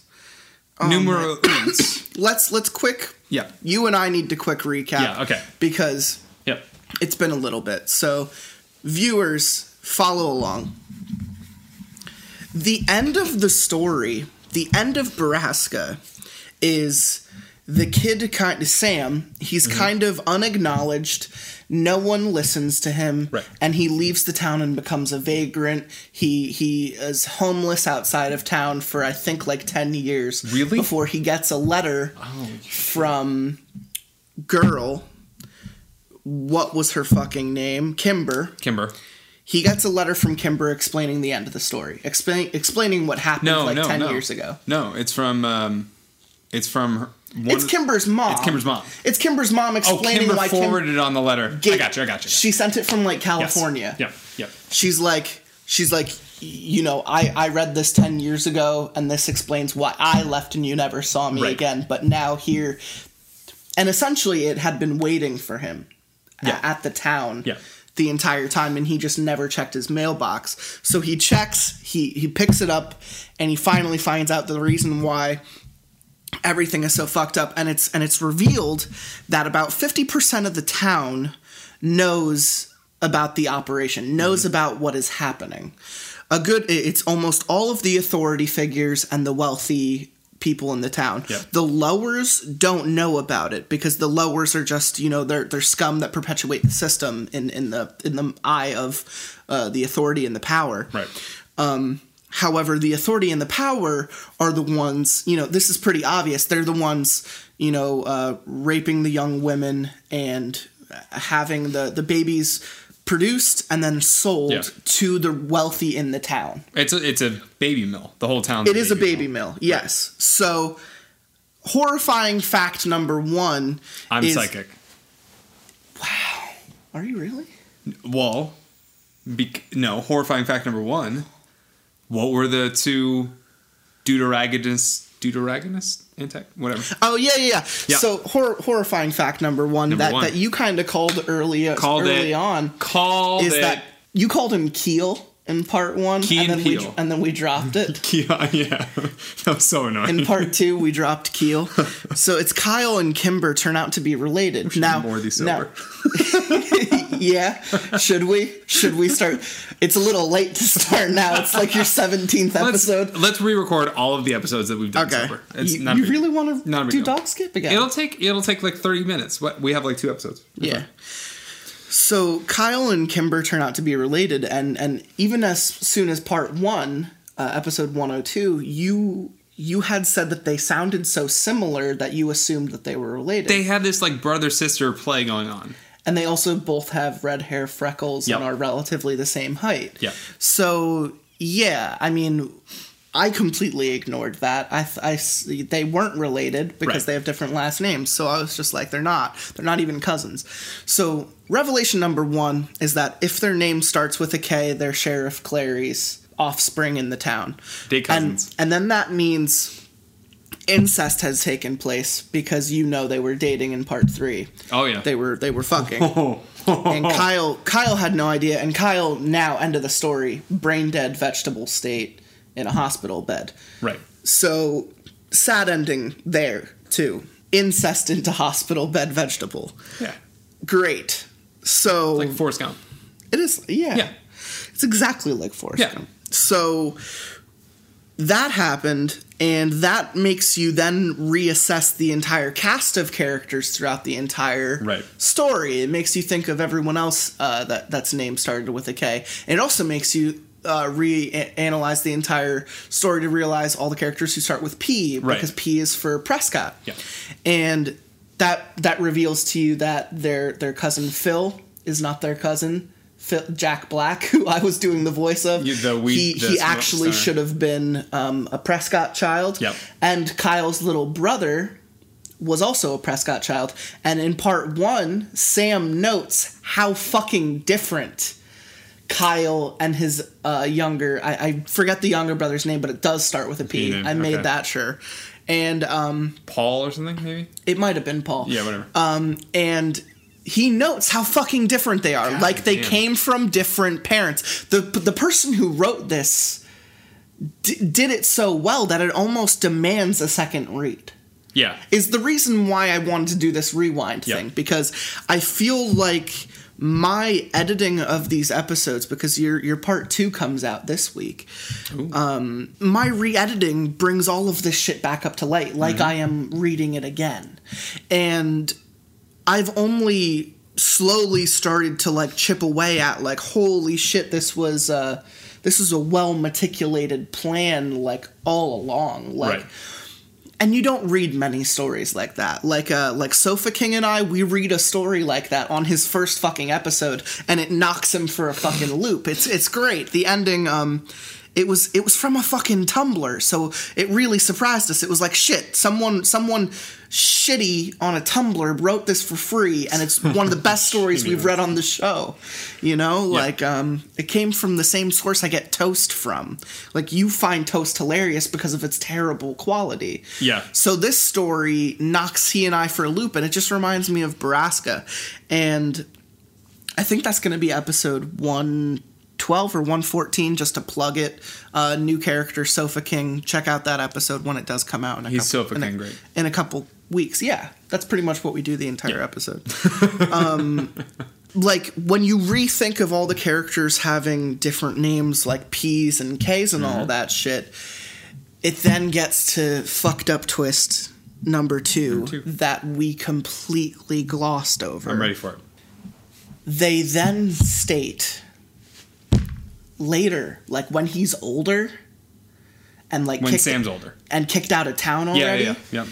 he notes that someone in town names uh I think names their kid with like a W or or maybe like the name of the kid uh and it's supposed to stand for Sam's dad. Uh, Fucked up twist number 2 that we completely missed Shit. is that Sam's dad is a part of it like the entire time. Okay. You so, remember in part 1 when it's Yeah. when it's it's vaguely stated that Sam's dad did something really shitty to get kicked off of the force, Yeah. and that's the reason why they had to move. Yeah.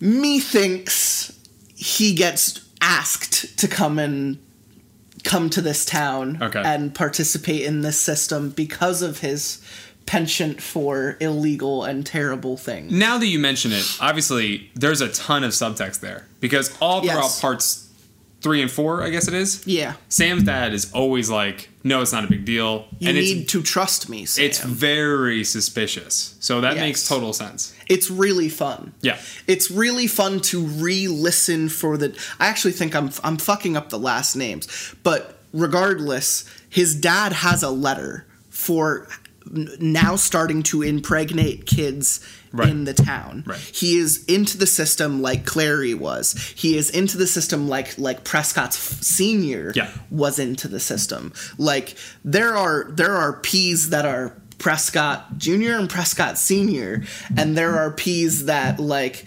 completely um, like Prescott like killed his brother over the entire like, Right. uh, the dad sacrificed the son for the system. Yeah. You know, like this shit has been going on since the town had problems. So the minute you realize that there are kids in the town and almost and 90% of the kids in the town have P's and K's for their names, but different last names, that this uh, introduction of W names knocks you for a fucking loop because then you start to realize that the dad you know when was the dad's turning point when his daughter went missing did he did he offer his daughter up to the system as an in Oh, I see what you're saying. as Yeah. an as an in to show Prescott's Like that he yeah, Yeah. that he was that he was ready for what they were offering Oh, that's a good point. maybe he offered up Whitney as sacrifice. Fucked up realization number three therein lies that the reason Whitney didn't have any kids for the entire five years she was missing is because the dad was the one raping her, and all of her kids were either stillborn or inbred and therefore died before they could be given birth to. The reason Whitney is so skinny and deformed and and just beaten at the end of Borrasca is Yeah. because and the reason she's afraid of Sam when Sam comes and tries to save her is Mm-hmm. because Sam looks like his dad. But wait, Whitney's name. Starts with a W. So she is by blood the daughter of Sam's dad, the dad. Yeah. But also is constantly being raped by Sam's dad. Yes, it is. I get you. Ba- okay, so based off of Prescott and Clary's dialogue at the very end, they explain that the daughter is neither of theirs. Okay. and when you find out that W stands for Walker, you sc- you you you are only led to the conclusion that if you know by process of elimination that Whitney was neither the Prescotts or Clary's kid to have sex with, that she was also Sam's dad's. Right.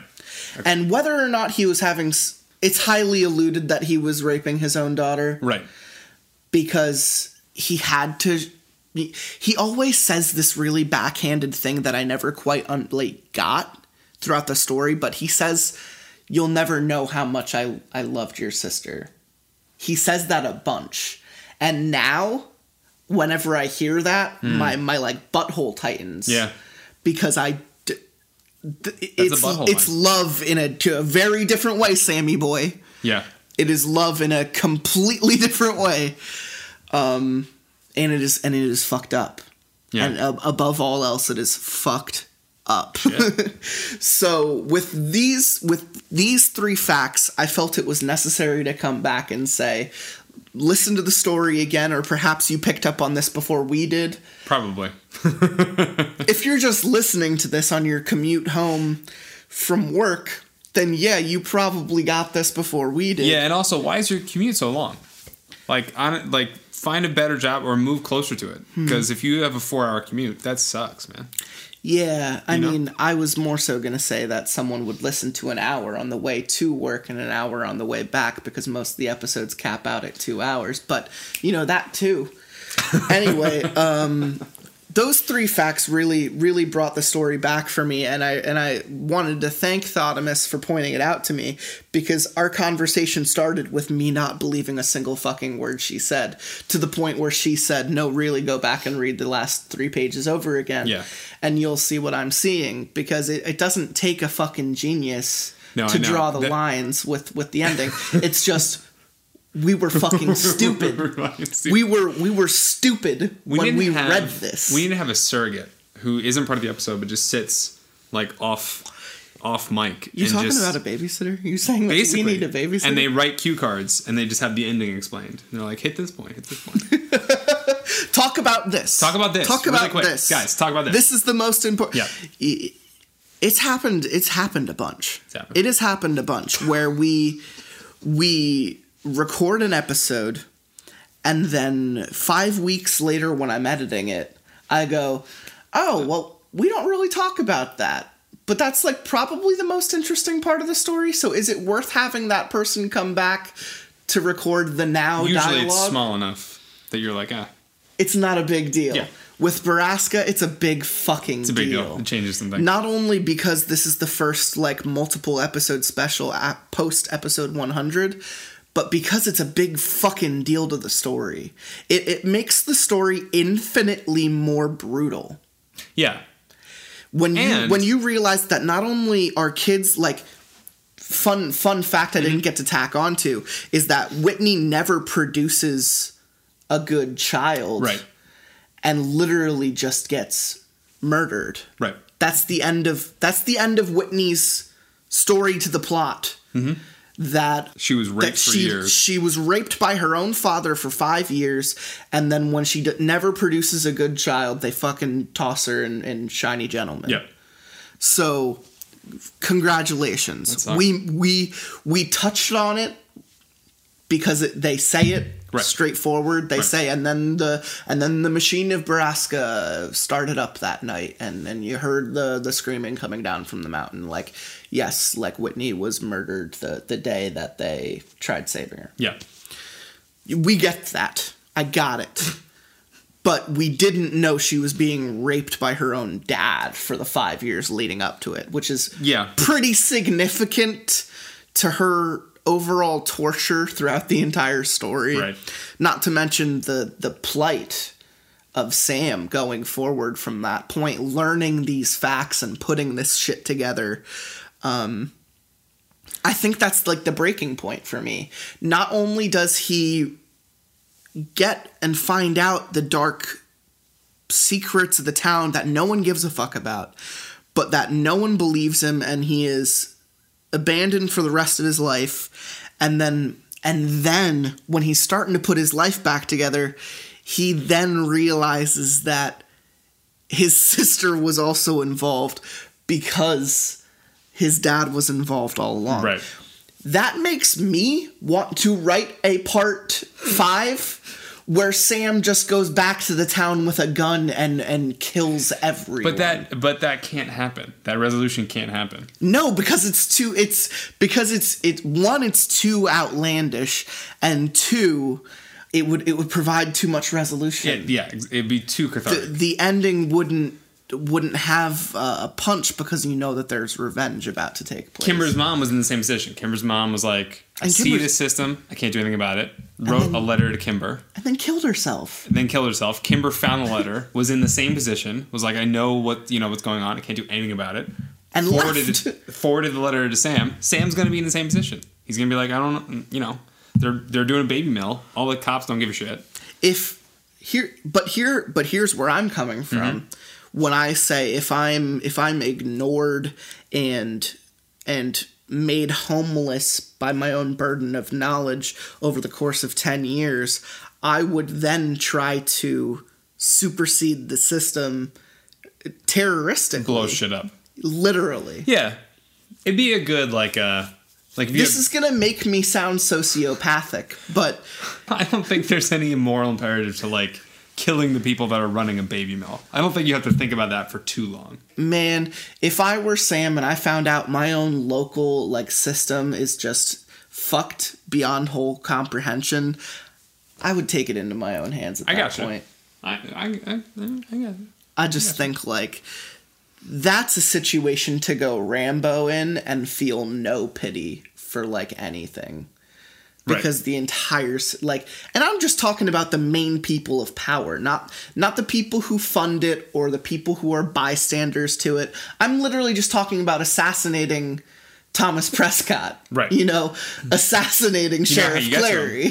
Sandwiches. Sandwiches. That's how you do it. Obviously, you poison the sandwich. Oh, Jimmy Prescott's uh, Fucking that sandwich stand, dude. Artisanal. Turns over like sixty bucks a week. It's like their grossest sandwiches. They don't have any ingredients on hand. When you're like, oh, do you want wheat?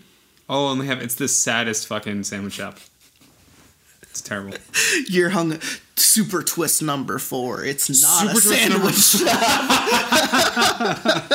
super twist that really upsets Django. So there's a fourth letter. It's a letter S, and it stands for sandwich. Do you know who else has a letter S in their name? Sam. Sam, Sam. sandwich. Sandwich. he is Sam. a sandwich. He is a sandwich. He looks in the mirror and he like parts his bread. And he's like, "Who am I?" he's just got ham. Rod Serling walks in, and today you're about to see a sandwich realize it's not a boy. We've crossed over into That's part five. The sandwich zone. Part five is Sam comes to term with his own sandwichness, and he goes on a killing spree. Yeah, that's probably better to end the episode on. Now that now that now that the talk now that the talk is over, how do you feel about Borrasca as a story? So glad you asked. Um, I liked Borrasca. I, I liked it even when we finished, and I feel like when we finished an episode and I'm stoned, I'm like, I hate every story. I liked it. I like Borrasca. The only thing I didn't like was the. I love the fact that it was a baby mill and that there were no supernatural supernatural elements. Yeah. I didn't love the fact that they just didn't fucking kill the kids. They put them in a giant like metal wood chipper. It's fine. It's fine. I didn't like that yeah, detail. what's up with that? I don't, it's a little much, but that's fine. It's the cre- it's the creepy pasta. It's it's the extra. It's, It's the plus factor. It's the it's the minute it goes from good literature to creepy pasta. yeah, is there's a giant metal grinder thing. But Yeah. to to your, to your point, uh, I'm very impressed with the maturity of the story. I feel like you know you were mentioning all those those foreshadowing moments and all those callbacks. It's a very well constructed story. It's obviously someone who knows what they're doing, um, which is cool. I mean, you know, there's a certain saturation in creepypasta, and I feel like good creepypastas are worth recognition. Borrasca certainly is one. So It absolutely was. Yeah. Because you know you, you go to any list on Reddit, like literally, like pull up your phone, look at Reddit, go to go to our no sleep, and just vaguely search best no sleep stories. Someone in that thread is going to say Borrasca. Not not everyone is gonna say Pen Pal. Not everyone is gonna say like Uncle Jerry's Family Mm-hmm. Fun Zone. Like it pops up a lot. Um, not everyone's gonna say. Have that- you seen this painting of a hallway? Like Oh, I love that story. a bunch of stories we've read on your episodes are like The- best of. the Bear Station in Canada. I love that one. That one's awesome. Like the the local access TV show in Canada. Uh, TV station. 1999. Yeah, Yeah, Mr. Bear's Cellar. yeah. I think it's great. I read I read that with Tenron Otrin, I think episode fi- 59 or something, 50 54. Um yeah, I think you'll you'll you won't see 1999 very often, but but the right people will say that, and the right people will also say Borrasca, and Borrasca will be on every list. On not every list will you see 1999 or you know search and rescue stories or anything, Right. but you will always see Borrasca, and that's like a reason I've been holding on to it for so long. I've probably had it for like a year. It's not a new story by any means, but it is it is like it is much like Pen Pal in the fact that I think it has been published. I think it has been been reworked for a uh, print media, and I think um, I don't know, like it actually has an author. It's not just some fucking username. Right. It's like it's like Auerbach or something like that. And I think uh, it's very clear the talent that the person who wrote this story had. So That's Borrasca. that was Borrasca. I Up really liked Borrasca up your Aska part three. Get it up you like you like that, don't you? I do. I, yeah, that's a good time. It's physical. yeah, It is. It's, you were uppercutting. it's uh, it's got good imagery. It's a it's a UFC move. they call this one the Borrasca up your Aska. And then you have the yeah. And then there's blood everywhere. Yeah. And babies. And... Ah. Is that a seal? Yeah. Ah. Ah. Two to the one, one to the three. I like good pussy and I like good trees. Smoke so much weed you wouldn't believe, and I get more ass